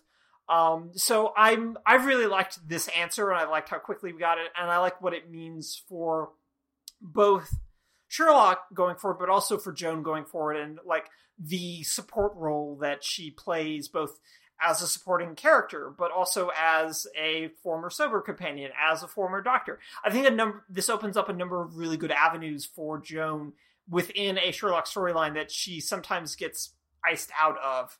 Um, and I think that this is a really good way to remedy that. Plus, it also allowed her to give him a hug. That hug was everything I ever wanted. to take. it was such a good hug. Um, but how did you feel about them using post concussion syndrome as their answer to the weirdness of the finale? I like had never really heard of this, and Okay. I thought it was a great choice. Like, if you're gonna do this, this is a much, like you said, it's a much better answer than tumor, than like other like random genetic thing. Like, this makes sense, and the fact, like, like when he talks about like he's not necessarily been all that kind to his body in the past. He's certainly someone who's gotten the crap beat out of him many times in his life, if only through you know the, his time as as a drug user and. uh uh like you know with some of his darker um times i guess just time periods Yeah. of his life that we've seen glimpses of like you don't have any trouble believing that there's some like trauma like brain trauma he's had in the past that this has you know contributed to this being the straw that pushed him over into this you know uh this potentially you know lifelong brain injury. Uh, so i thought that was really well done. I like you appreciated how quickly they got to that and that they didn't play like the he's trying to keep it from joan thing uh, which would have been incredibly tiresome. Um yeah so i thought all of that was good. I actually uh, liked this whole episode for the most part until the ending which i just Yeah. wrote boo in our Yeah. notes Yeah, I'm not. I'm not super excited about that, given the implication that um our guest villain, and desmond Um, harrington from dexter yeah, is uh, an implied serial killer. hmm Um, I like the concept that a we're doing this very forward for them in terms of we're going to establish this as a threat as a villain right off the bat. I appreciate that because sometimes their villains are too long played and it takes way too long. hmm Um, and I like the setup for this in terms of Sherlock is not at his best, so he's going to miss things about this guy that he should pick up on immediately. hmm But at the same time, you also can't run that for the entire season. and that makes me really nervous. Um, and I, I, it just, I'm, I'm, I'm not eager about this storyline, even though I appreciate it from a structural standpoint, from a thematic sort of reinforcement standpoint. I like it, but from just a general sort of, oh, we've got a serial killer that's going to be Sherlock's friend. Oh, I'm not excited about that. I, I didn't like this the first time I watched it when it was called Dexter. Um, Right. Yeah, we've seen this before on other shows. Um, not this kind of show in this kind of way. Yes. Yeah. And but but like, and the fact that it's Desmond Harrington as well, who was on Dexter, doesn't help with the association. Right, it's very meta for Yeah, a show that doesn't really do meta that often. Yeah, and when when we met, uh, when we met him, and he said I decided to focus and I- my work. You could tell that like the way they were playing it, that that was going to be um, not a good thing. Like that that was going Right, not a good thing. back. And then when they underline and like circle, yep, your expectations were appropriate. Your concerns about this character are appropriate. Um, with the end of the the season, uh, the ep- sorry, the end of the episode, um, it was just like it was just it was just deflating for me because I was so, you know, like I appreciate the the what I, the reason I like Elementary so much, um, besides Lucy Liu's fabulous wardrobe, um, is Oh god, that gray suit so good this week. the way that it undercuts the cliches and expectations uh, procedural fans have built up over the years from other shows. The fact that they will never build a romantic relationship between Holmes and Watson, uh, this Holmes and, and Watson, which any other show, I, I I literally can't think of another network who has done a show like this that hasn't done that. And right, the only one that can't do it is Instinct, based on the fact that Alan Cummings playing a gay man.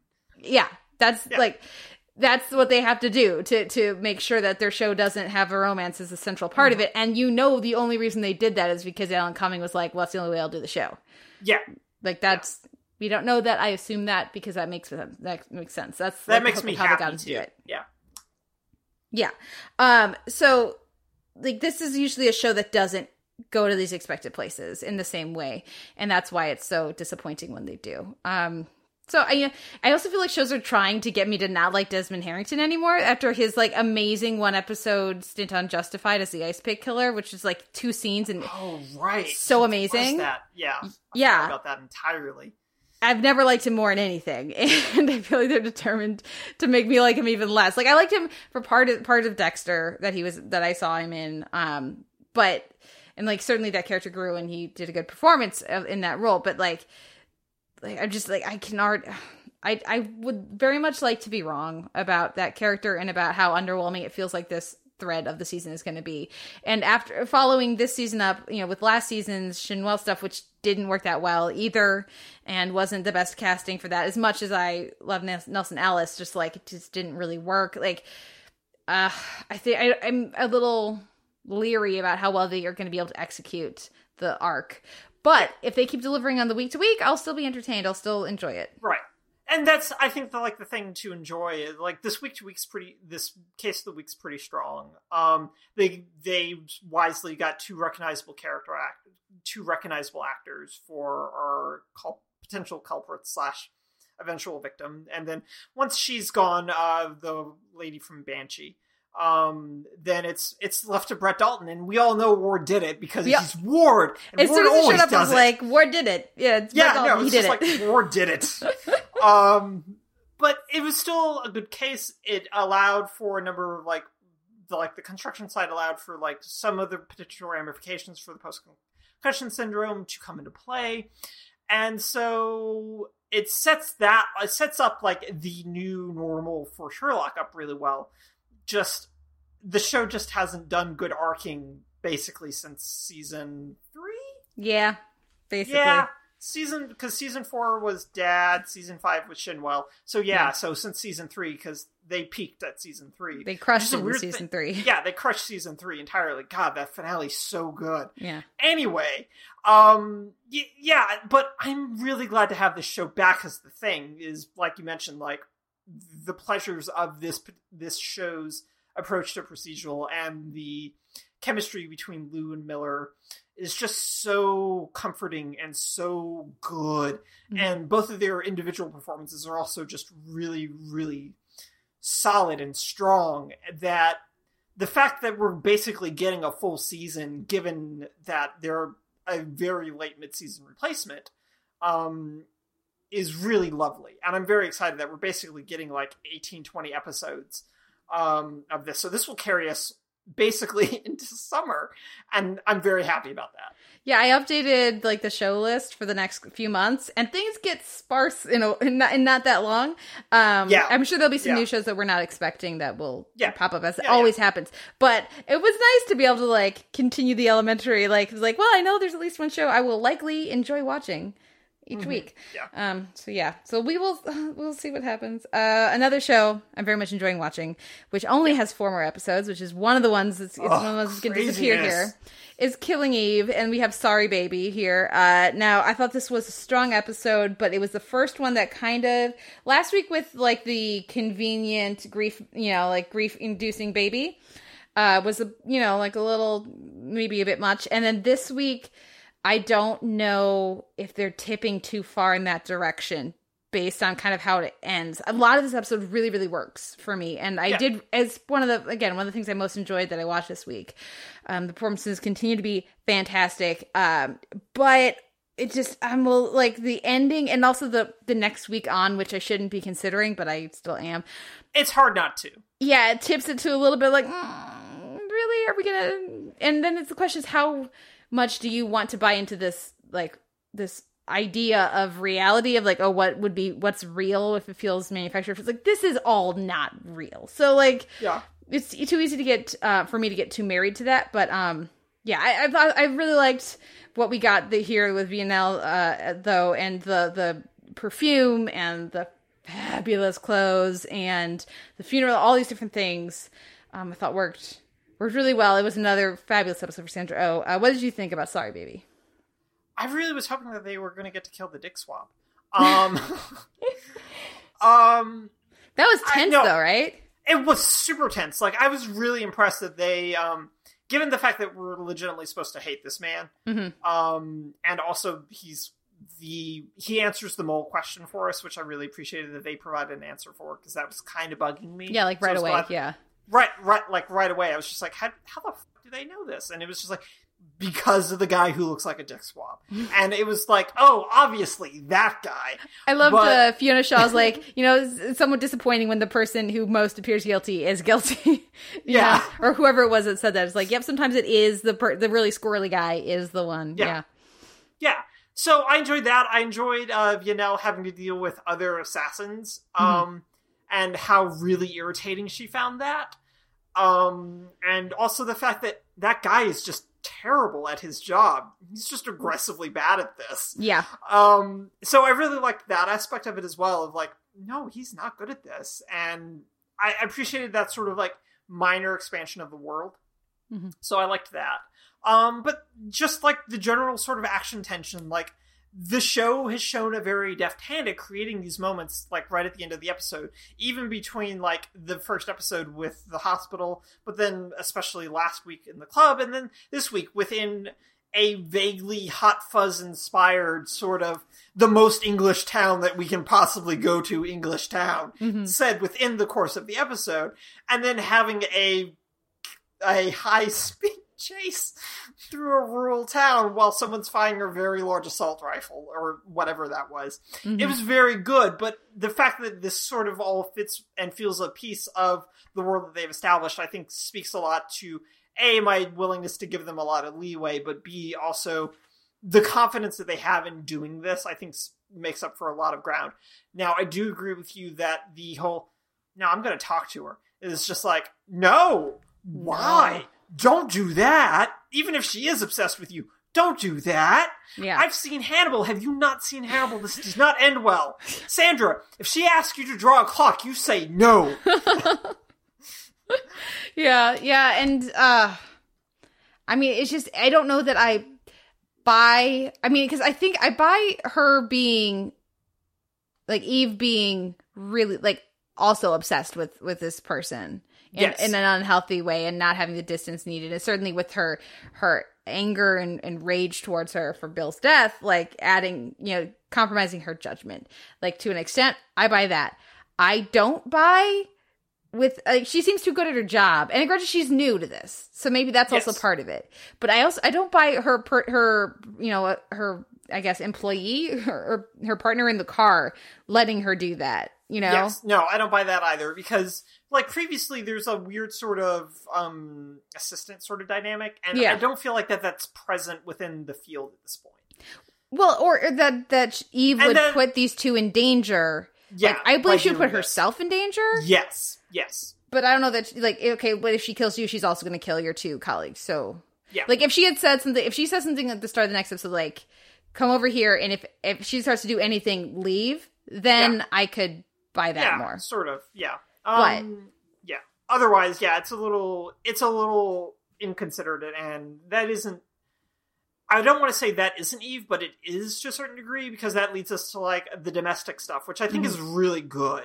Yeah, and I really like how that's being played by both um, O and the fellow playing her uh, Eve's husband, and I like the how sort of like generally kind of fraught that already is. Um, even if it doesn't necessarily feel like I would have liked that thread to have become frayed a little later, yeah, but it speaks to like the degree of comfort that I think comes through a lot in the premiere and how much Eve's decisions have very much disrupted this to the point where they're already on edge. Mhm. And I like that kind of a concept of, well, we were very comfortable in our relationship to the point where maybe we've gotten kind of apathetic about maintaining it. hmm And now you're doing things that don't make sense to me, and I'm not comfortable with that. And I like how that's sort of playing out. How's that working for you? I absolutely agree. I think it's been really, really well done, and the like, like, like that. There's never a question of an affair or anything like that. Like, it's never he that he knows her too well for that. You know, Yeah. works really, and so they immediately cut. It's the it's the conversation that they have um that Sandra and Fiona Shaw ha- have in the grocers the first week is like, well, maybe start. You need to make him think you're having an affair. Then, so you know, like, Yeah. it's like, oh no, he would he wouldn't think that at all. He would know I was a spy before he would think that. It's like, well, and then then that that does happen here, and it feels organic and earned. It doesn't feel too writerly. Um, Yeah. I think uh, that the fact things are starting to fray quickly, uh, you know, would raise an eye ex- eyebrow. Except that there's only eight episodes in the season, so we're now halfway through. So that, um, you know, the, I think that works, and c- certainly, like she says some really rough stuff, but I think she's also grieving and i think that that makes sense for where she's at i think her like you said not maintaining her decision not to repair the damage right away uh speaks to that and will be significant for you know what how things develop. I think it also is significant for her decision at the end of the episode to go talk to Villanelle because she's so she's also off of her game like she's off her professional settings like she's not grounded the way she normally would be. She's also not grounded at home the way she normally would be. So like her whole like like her judgment and everything is up in the air and i think that that helps sell a little bit more that decision at the end but um i'm certainly looking forward to seeing what's going to come next and uh yeah i'm i don't i want to see the next episodes but i don't want the show to be over soon you know so i'm like i'm totally Right, yeah. Yeah, no, I'm in the same boat with uh, that, with Killing Eve and also The Terror, which we're not discussing this week, but had a very, another very good episode. But yeah, both of these shows are about to be over, and I'm already like, no, please do not be over. At least Killing Eve's com- already confirmed to come back for a second season. yeah Um, do you have anything else on Killing Eve? No, uh, but in the theme of almost over for the season, we have Arrow, docket number 11, 19, 41, 73. So we have Arrow, uh, sorry, not Arrow, we have uh, uh, Ollie up for trial, uh, it- you know, for being the Green Arrow, and it's another very convenient, the whole trial takes place in an afternoon kind of thing. Um, it takes like two days or something. But what the reason I wanted to mention this is that I really appreciate that they brought back um, human target guy or Chance is the last name I don't remember John Chance or I don't remember his first name. Um, anyways, they they bring him back to to impersonate someone else as being uh, the Green Arrow and having that be Tommy Merlyn, I thought was such a smart choice because he's dead and there's he's close enough to these other characters that it can make sense. And um, you know, as far as certain suspicions of like why did certain people they seem close, why they you know like it's a friend like the Black Canary is Laurel Lance, and um, everyone knows that she and Ollie were a hot socialite item for you know like very publicly for years, and isn't that convenient and all this different thing. Well, yeah, also it was his best friend, so that kind of I think it all kind of works well. I think it, that that choice made a lot of sense. Plus, it lets them bring that actor back, who's always fun and it's very game. Um, I liked that they the solution they had with the judge. I thought worked really well, and um, the where things seem to go. I think they earned the choice to have Laurel, um, not uh, to have Laurel choose Team Oliver over the baddies on the stand when she confirms that Tommy is the Green Arrow instead of Oliver, despite fearing for her life. Um, I still think that they've got a long way to go with that character, but I I'm enjoying Katie Cassidy's performance for the most part uh, when they give her things that aren't stupid to play. And I would expect we will see a noble sacrifice by Captain Lance for her in the finale.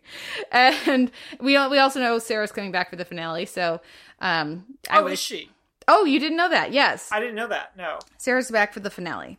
Oh, So- well, that's nice that she remembers she has a family. That's lovely. That will make. and I think that's the other reason I think they're going to kill Captain Lance because that will also make it easier for Sara to not come back too much to visit. Um. Anyways, uh. So yeah, I thought that that was a, you know I liked that they didn't forget that this part of the world is out there and they've played this card and now they have a reason to not use it in the future for a while. And yeah, I thought it was I thought it was smart and it was you know a, a fun choice and a creative way to get out of this problem. Um, let's, you know, getting out of problems, let's go over to the Flash. Therefore, she Yeah. is. Um, this is an attempt to get us on board with the Thinker's uh, assistant or DeVoe's wife, whose name I used to remember, but I don't anymore. And an M. yeah, But Marlene or something, like- something like that. I'm gonna look it up real quick. But Yeah. Anyways, so so we get a it's a flashback episode with them, and they want us to like her because as we've been staying, saying for forever, she's going to turn against DeVoe and stop him in the end, and that's going to be what you know how he's defeated. And so we're supposed to like her, so that way we care when she betrays or kills or stops him so that, we can be emotionally involved when that happens the way they get there in this episode so much of this episode works and then she needs to pivot from being a good-hearted kind person who truly believes in humanity's good to absolutely buying into his insane mad person ramblings that apparently he's always had. It wasn't just like he started using the cap and that turned him crazy. It's like no, he's always been crazy. Um because some some people went and shot up this this this town where she was uh like building a water purification system um, in this village in Africa because they found out that they had this technology, and so they came and killed everybody for it. And her solution to that is not. It's tragic that that's how desperate people are for water. We need to make these available everywhere so that no one will ever die over like the fear of not having clean water. Her solution is no, we should take away everyone's clean water in the entire planet because that's the only way. Like it's insane. It doesn't make any sense. It's bad writing. It's they don't earn it. And like to even try. Like I guess congrats like congrats on the balls of trying this, but you should have known it was doomed to fail because it's absolutely unbelievable. And it's it like the the ramblings they give DeVoe don't work, but they they also they really don't work for her. And setting him up as them always as having had an abusive and toxic relationship that like that that's the, what they establish here.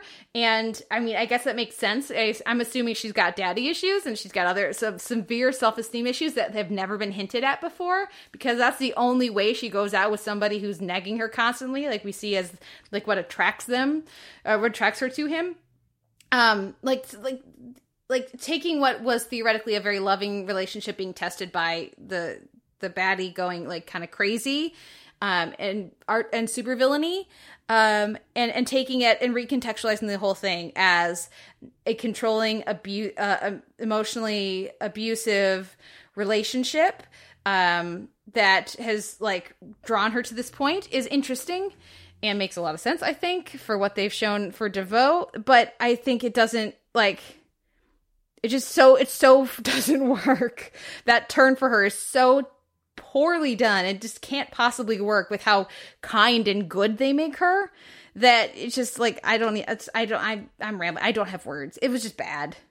Yeah. Um. So, oh, it's really frustrating watching this because Marlize is depicted as incredibly competent, um, and very essential. Like the whole "I'm nothing without you" sort of abusive sort of language gets played at the end, but it's driven. It doesn't make sense that she's attracted to this guy at all.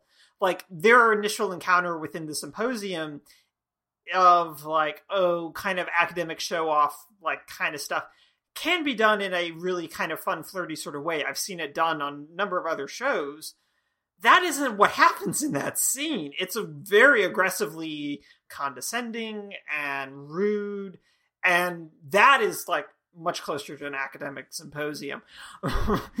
But that this lead that that symposium leads to a degree of attraction is just mind-boggling to me. Um, so to then like sell it through like a picnic, and that he has these like anti-technological um rantings within a journal that he just casually leaves out when they're unpacking. Um, it's just it's so weird and so contrived. And your point about how again very contrived her turn is um, following the attack on the village is just it's I, I it's not possible to buy it like it's not. Also, you don't test whether water is pure and safe to drink By by, drinking. drinking. it. No, you don't do that. That's really that's just bad science. Yeah. Um there are a number of other ways to test that. Um so it's it's really it's very very frustrating. And especially for a character that the show had done a good deal to like make really sympathetic with the lemonade recipe um loop that they established and that that whole sequence is very very good and i feel like this episode just weirdly undoes a lot of this because it's just like she's been buying into this sort of like abusive sort of relationship for a very long time now. And the degree to which that that is what we're now establishing as the norm for them makes the other parts of it just seem really it undermines a lot of it. And that's really really frustrating. Uh so her then like double turn at the end of like trapping him within the nothing can get out of this force field uh, clifford um type of thing. And now she's like suiting up on the chair herself to presumably finish the enlightenment project. It's not super clear. Yeah. um is whatever. Um and i don't know quite how to buy it as her like reestablishing her power over within the relationship reclaiming her sense of identity to which it is well if you're reclaiming your sense of identity then we don't have two more episodes to go because you should just finish this now. Um so what's what is your thing here? So it's really frustrating to watch um all of this and it yeah it was just really frustrating considering that i sort of liked their general sort of plan even if a lot of it was just like cisco being knocked out by a flip and just going that's not how that works at all on this show but Mhm. it's convenient that it works this way today um type of thing and bleh. Yeah.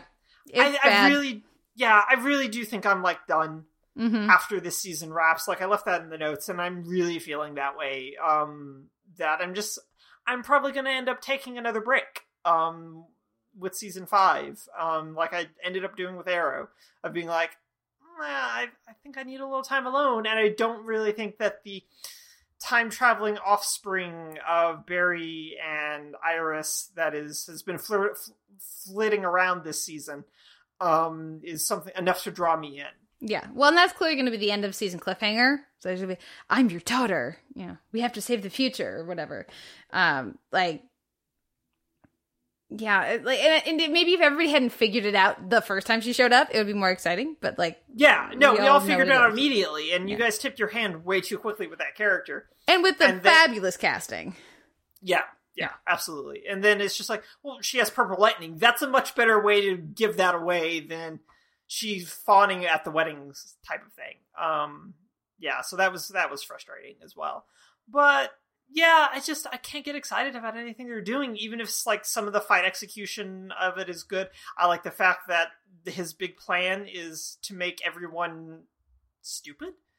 Basically, I mean, it's it's appropriately like ridiculously super villainy, which fits with this season. It's just it's mired in a bunch of other stuff that isn't working. Yeah. What do you think of the Cisco and Gypsy stuff?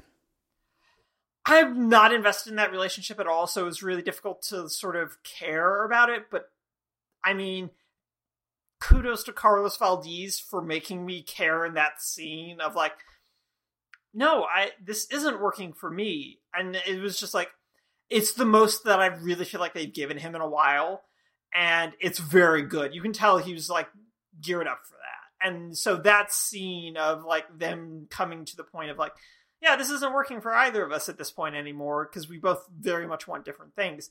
I liked how that scene played out. The resolution of it, of like leaving Earth 19 and that kind of thing, I was just kind of like, but I liked that one scene in the big MRI re- recuperating room that they have uh, now because everyone keeps getting so hurt.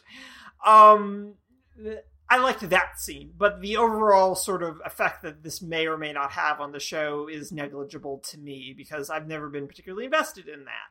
How did you feel about it then? No, I liked it and I thought it worked well. I you know, I'm very I'm very here for um for that just that, I like that that relationship. I think they're they're fun and cute together. I, I appreciate the quips and I appreciate the the energy of those two uh, together. So I'm gonna miss I'm gonna miss Gypsy, but um, again, Carlos Valdes nailed it, and he's he's always terrific. And when it's like just give him stuff. When you give him stuff, Right. it's good. Uh, I also really enjoyed the team up of Harry and I still can't remember her name. It starts with like a C. Cecile. What Camille? Yeah, Cecile. Cecile. Okay.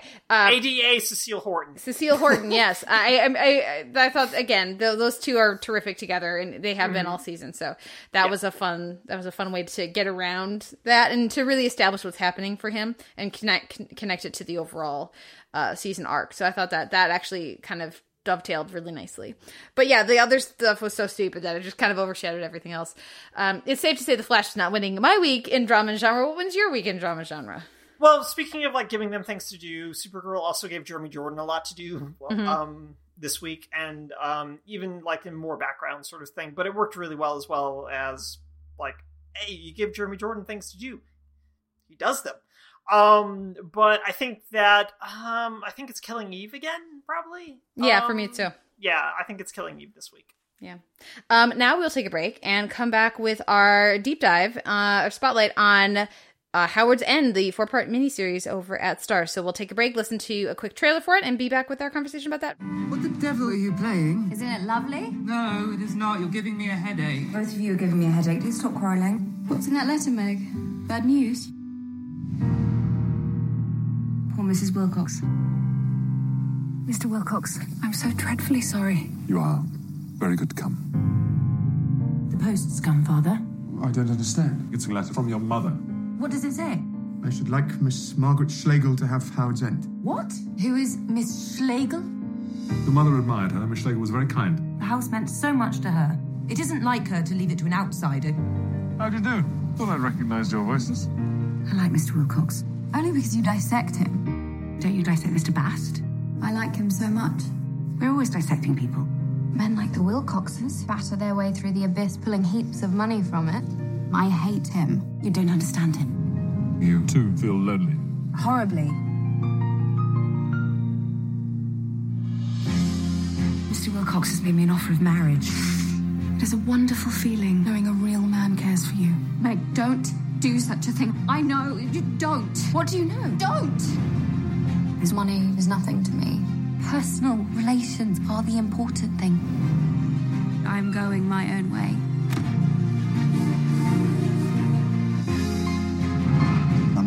Speak to Mrs. Margaret Wilcox. Mr. Bast. Do you pretend to hide this dreadful secret? Margaret!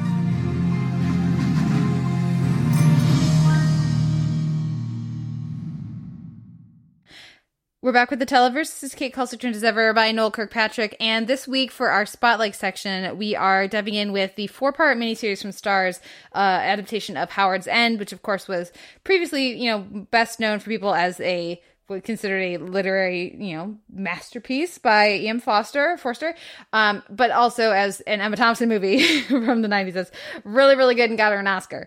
Um, and so let's start with that. Were you, had you seen the, have you seen the film? I have, but it was like so long ago that I remember virtually none of it. And So the same was- is true for me. So I, I Yeah. felt like pretty able to like watch. I kept confused because I watched. Okay, I watched Howard's End and Remains of the Day like within a week of each other when I first It's watched them. It's super easy to confuse them. Yeah. I feel like so. Yeah. Yeah, no, I totally understand where you're coming from with that because I really do think in my brain that I've confused the two of those very much. Yeah. Uh, listeners, if you haven't seen them, both of them star Emma Thompson and Anthony Hopkins as love interests, uh, who, for various reasons, things are very repressed and can't be expressed for a long time. Um, anyway, so this is the miniseries um, from Starz starring Hayley Atwell, uh, adapted by Kenneth Lonergan, um, directed by Hettie Macdonald, who people will know. I know from directing Doctor Who, but um, you know from other things as well. Um, so let's start with it. How did it work for you? Would, would you know was it still engaging? Did the four part like you know four hour expansion work for you? What did you think? Um, I wasn't like a big fan of the first episode, and um, so I ended up like when we decided to do this, I ended up deciding to wait to watch the next three like all together. Um, and I think it gets much better as it goes along. Um, just from a pacing sort of issue. Um, even if I do think that a whole subplot could have been excised without losing a whole lot um, based on this adaptation, even though they needed it for certain character beats, and we can talk about that. Um, but it ended up being really compelling, and I think that a lot of it basically relies on Atwell, Macfadyen's, and Coulthard's performances um, carrying a lot of this um, for me anyway.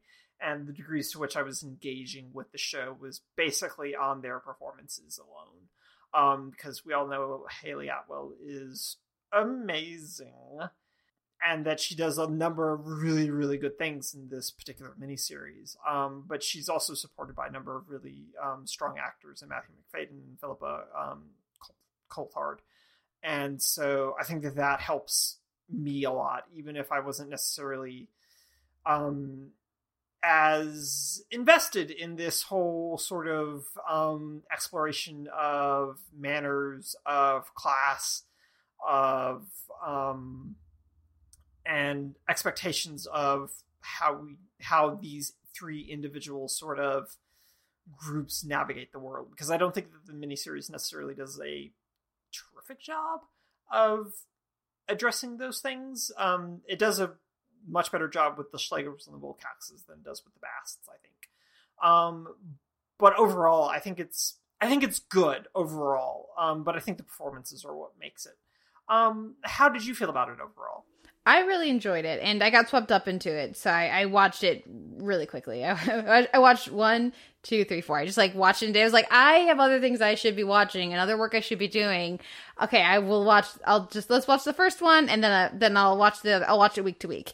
And then it was like, well, maybe I should like refold that laundry while I watch the second one. Like, so uh, for me, it's like so many of these different period adaptations where you get swept into the world like uh, of the book or the the you know i think of like adaptations of pride and prejudice and other like kind of period um comedy of mer- of of of errors or um drama about you know class station and these different things that uh different literary adaptations i've seen. This feels very much of a piece of those. And, and when i watch those i have a hard time not just like watching through, you know, and getting swept up in it. So for me, it, it worked, but I did, I do think that, you know, it's interesting to, certainly I've really enjoyed looking at different reviews about it because it's interesting to see a, a adaptation that for so many will always inevitably be second to the movie because because Emma Sure. Thompson's so amazing, right?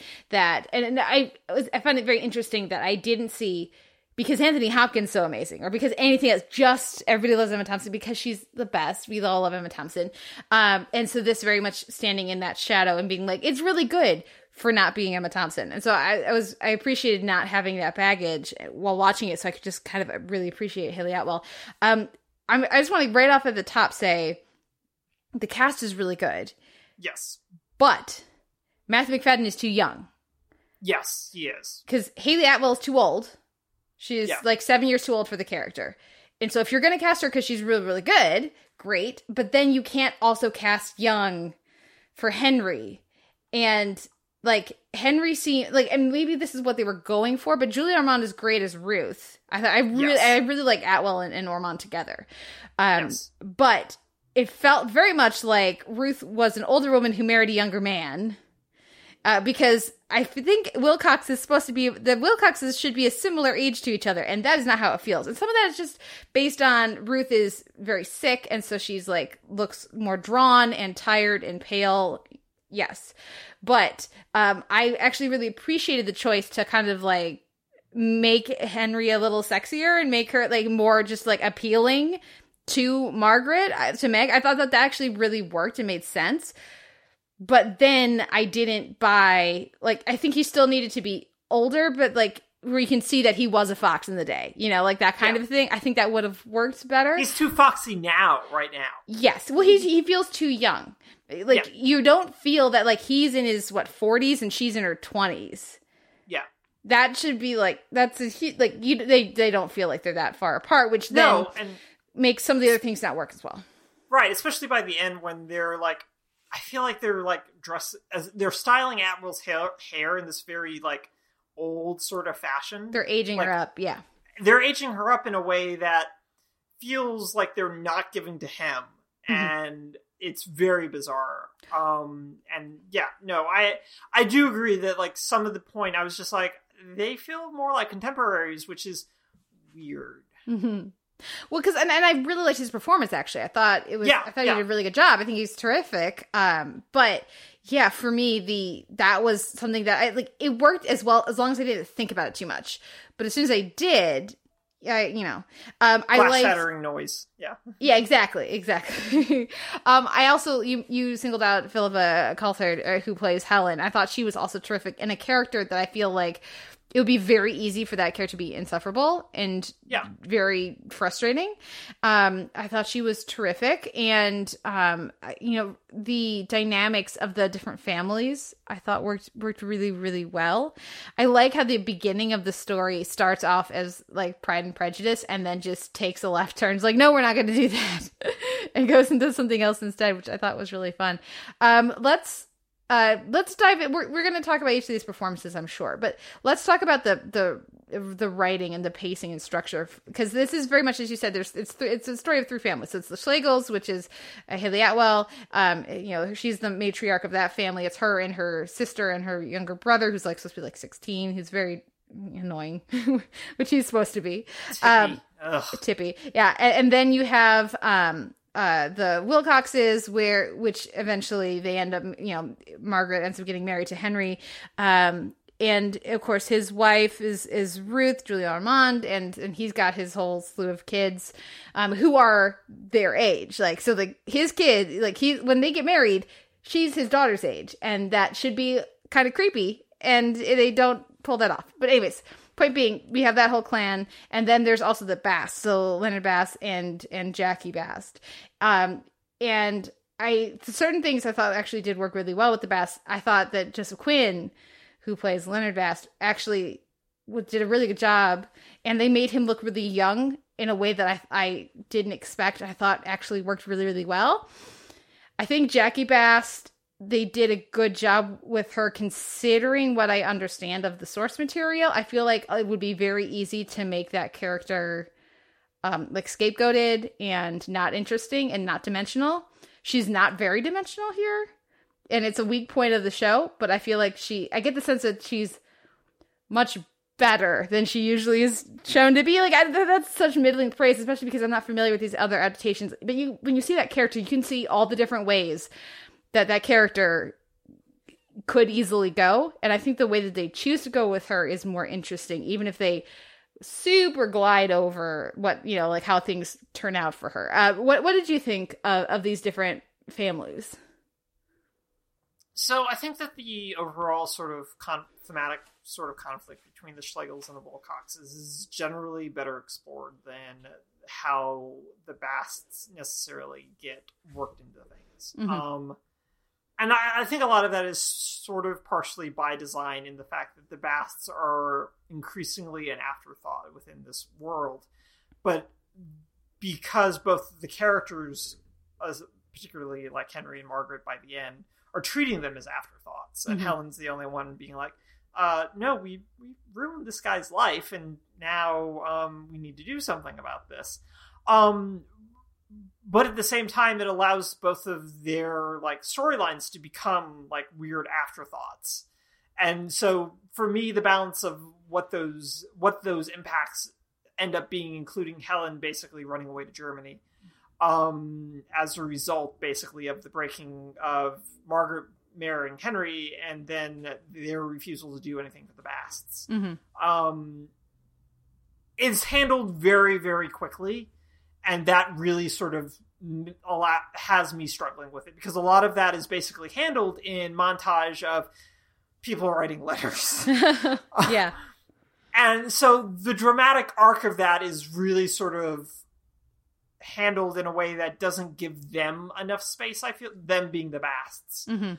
And that I sort of struggled with a little bit. E and that that was really difficult for me um, and made me not particularly care about it because a lot of it feels very motivated to motivate things between Margaret and Helen and then motivate things between Margaret and Henry without really giving them any space. And again, I feel like all of this is by design to comment on how both of these particular fam upper upper cruster families feel about a working class family and degrees of uh, well off liberal guilt and this kind of a thing. But it still leaves both of those characters, being the Basts, in a weird sort of dramatic position of feeling less like characters and more like plot devices Yeah. and that was that was really difficult for me to sort of reconcile when the show is wanting to use them to more shade these two other two families than necessarily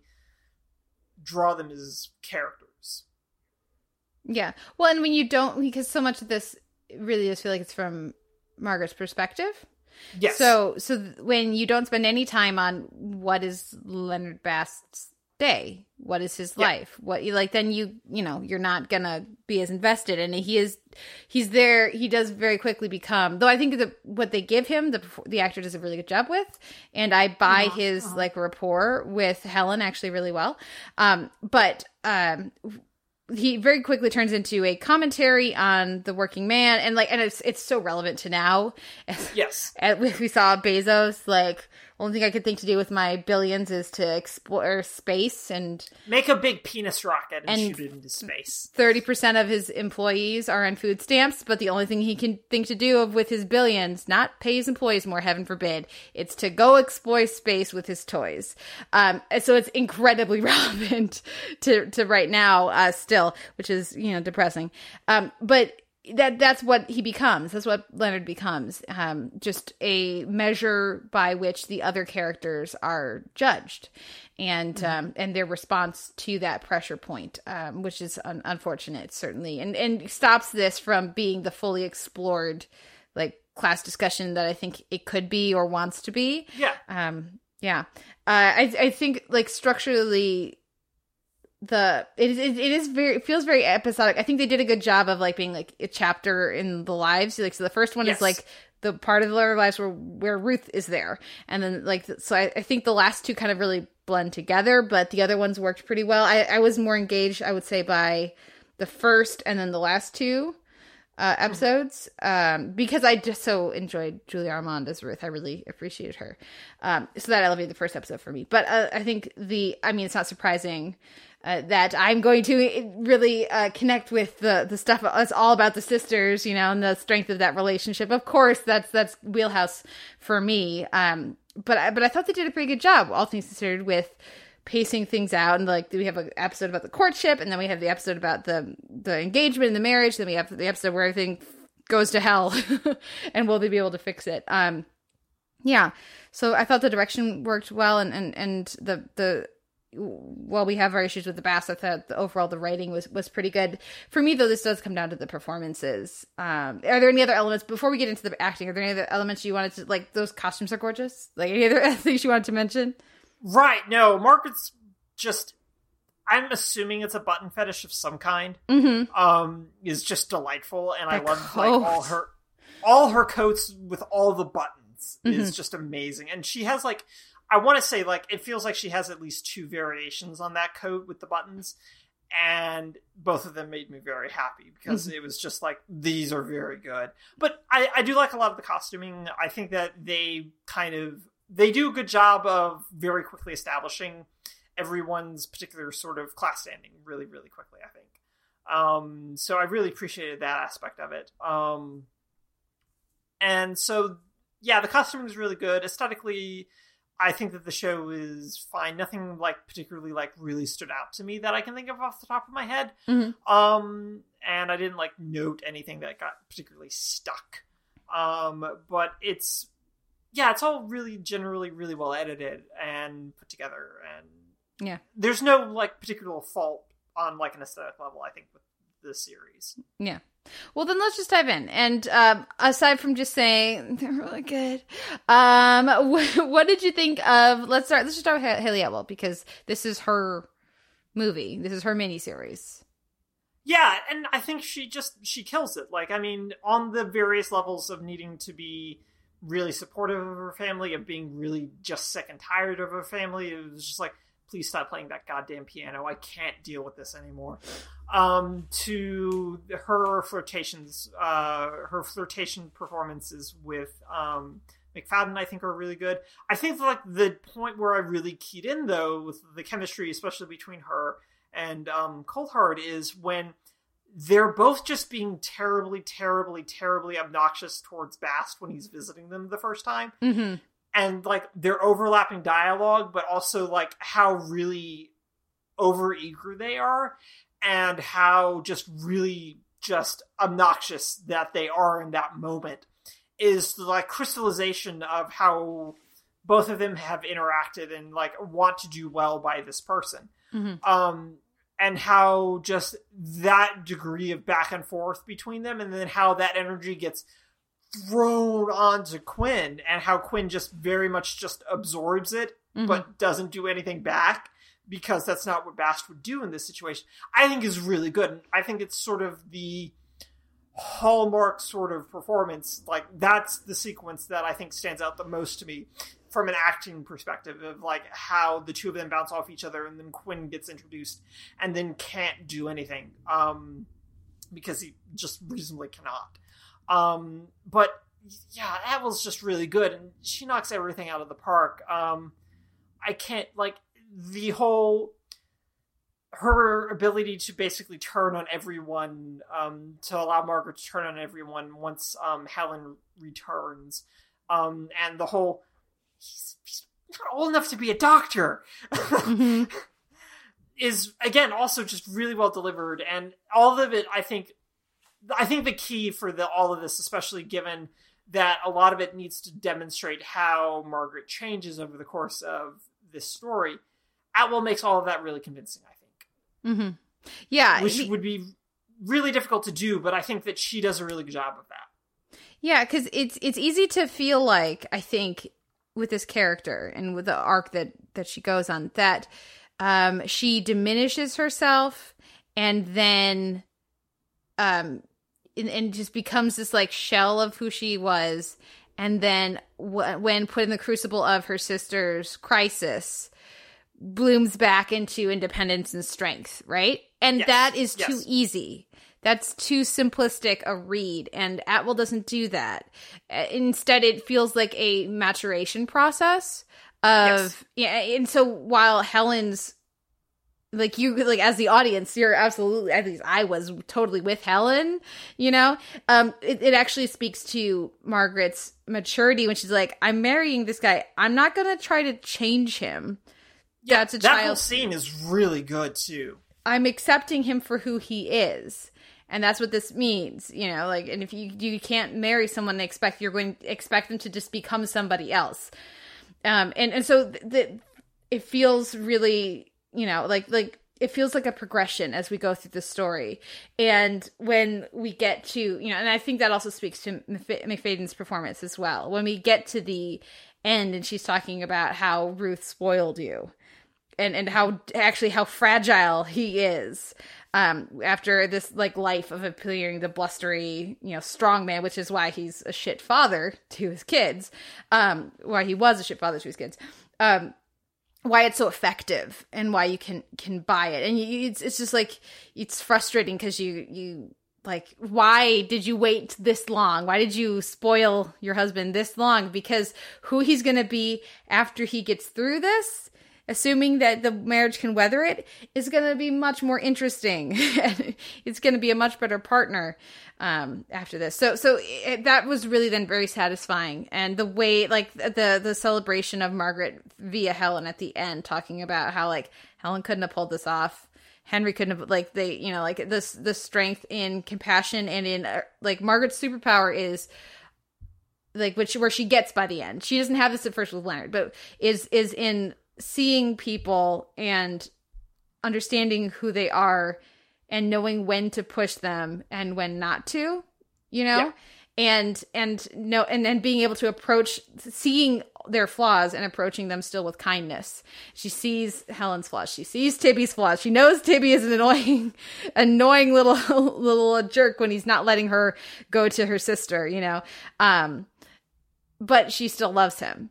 And, and that that that warmth and beauty and kindness you know it really is highlighted in that first episode. Because you see that in ruth you see it in margaret but they still feel distinct. And you can like the the one trouble i have with them with that is the ending of uh where she where she tells um she tells henry that he was right to burn ruth's note giving her um howard's end. Like that just I don't understand it. I need to think about it more what they're saying Yeah. and what because for me it's like this guy burned the last wish of his wife because he knows better. And you just said and I think we're supposed to believe she's being honest that that was the right thing for him to do.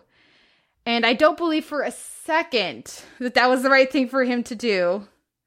Like I could not say like him her saying like she understood why he did it or the make like she uh, like understands that and that like she, maybe she would have done the same thing. Like you know that as opposed to saying no that was right you were right. It's like for me it feels like a betrayal of the progress that they've just made you know and back to the coddling him some more.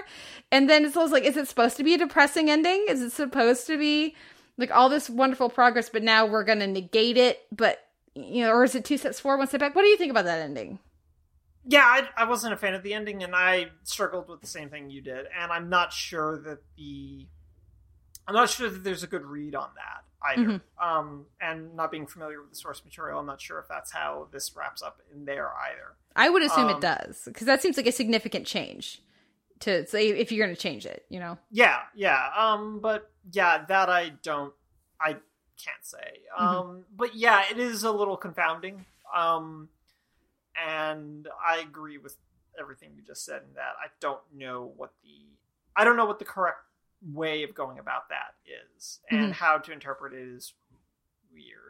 Yeah. Well, but I think it's also part of appreciating that Margaret herself is a flawed character and she's not she's not here to be your, you know, feminist heroine, Kate, as you watch this. She's going to make choices you don't agree with and she's going to, you know, keep her mouth shut when you wish she would speak up and value herself more and um and but that's I think I think the the miniseries makes it clear pretty early on that again we Hayley Atwell's lovely, so we we we we want to like Margaret. She's very winning and very personable and very kind and interesting, um, but she's not necessarily right all the Yeah. time, and that's much more interesting. So Yeah. that ending kind of just contributed to my take on that overall, where it's like, yes, that's what Margaret says, but that doesn't mean that Margaret is supposed to be right. But I, I just don't know. That's where I fall on it. I don't know where the miniseries falls on it. So that's you know maybe your listeners can let us know what they think. Yeah, and they should. Um yeah, they should because I don't have an answer for that. And I think a lot of that speaks to the degree to which like going back to like sort of their treatment of the basts and you, more using them in a less elegant way. Um, it speaks to the degree of sometimes the the miniseries feeling a little way too, a little too surface level. Mm-hmm. and I think that that's probably where this hitch is coming from. Is like, if this is like lifted from the book, there's not enough to establish it as a legitimate sort of way to end this particular adaptation. Yeah. Yeah, fair enough. Um uh speaking of flawed characters, I also appreciate, like I said, how shitty of a dad Henry is and uh how you're not surprised that his kids turned out how they did because like look at who their father was. Um Yeah. uh and, and Oh, I poor Percy. I feel so bad for that guy. yeah. Um but, but you know, I think that then some of this is also just down to the book where you have Leonard who's there to die. Yeah. Though I will say, a change from the book, the the he just gets hit on the head in the book apparently, and that kills him, as opposed to having a bookshelf fall on him, which Fall is him, very yeah. heavy-handed. He's killed by books. We get it. But I think is a much better way than just having him get hit on the head and that kills him.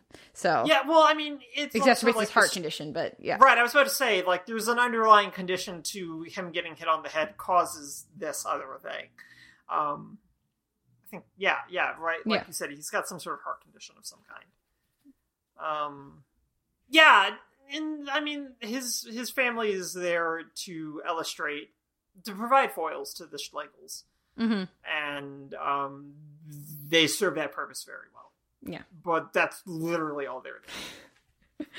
Now, do you think this is one that people will be remembering if just for Atwell's performance come Emmy time, or do you think this is going to kind of just blip and go? I think it depends on like the campaign that they put. If Starz can like muster up a campaign for it, I think Atwell's probably decent a chance to like get some attention. But I think that's going to be the end of it. I don't think that the series itself is going to necessarily warrant a great deal of attention. But I also don't know what the miniseries landscape looks like um this year so far. It will depend on Um, what all gets like put in that field. Yeah, which is the other larger issue with that field. Um, but I think Atwell's probably a.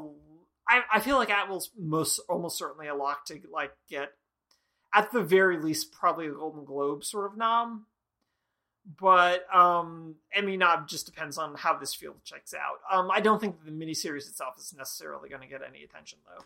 Well, it's not an attention seeking kind of production, right? Right. It's Yeah, very it's like it's strange for it to be on Starz. Like I guess they're going for the Outlander kind of connection, but like this feels like PBS. Yeah, it does, and I don't know why necessarily. I don't know if this was like a co-production between BBC One and Starz. Nope, it was. It was indeed a co. So yeah, this was probably an Outlander chasing thing that they were aiming for here. Yeah. I don't know why. But Don't know why, but yay, Hayley Atwell getting money and doing a fabulous performance.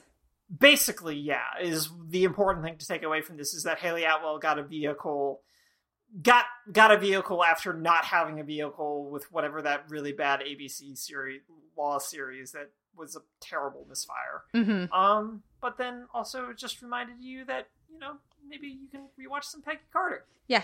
Give, give us a third season. Give us a third season of Agent Carter. It would be so much more interesting than all of your other shows, Netflix. Um, even though I know Netflix didn't start the show, but they could pick it up. I'm just saying. Anyways, uh, we should wrap things up. So, a few show notes here at the end of the episode. You can find a post for this episode over at theteleverse.org, which is the website for the podcast. You can leave us a comment there and let us know what you thought of the week's TV and what you thought of that ending to Howard's End. You can email us at televerse at gmail.com. You can like our page on Facebook and start up a conversation there. You can leave us a rating or a review in iTunes where we have an M4A chaptered feed and an MP3 unchaptered feed. We would appreciate feedback there and also over on Stitcher um, because it lets us know that you're listening. And of course, we are both on Twitter. I am at the Television Noel, you are? At Noel RK. Thank you so much for uh for for watching Howard's End, even though I know it's not your thing. But thank you for you diving in with it. Period pieces are always like really hit or miss for me, but I Mhm. mean, you had me at Hayley Atwell, Kate. I I think Hayley Atwell has all of us yeah, starring no, I Haley think Atwell. that's super true. I think that's very super true. Yeah. Um, thank you everyone for listening. We'll be back next week with another episode.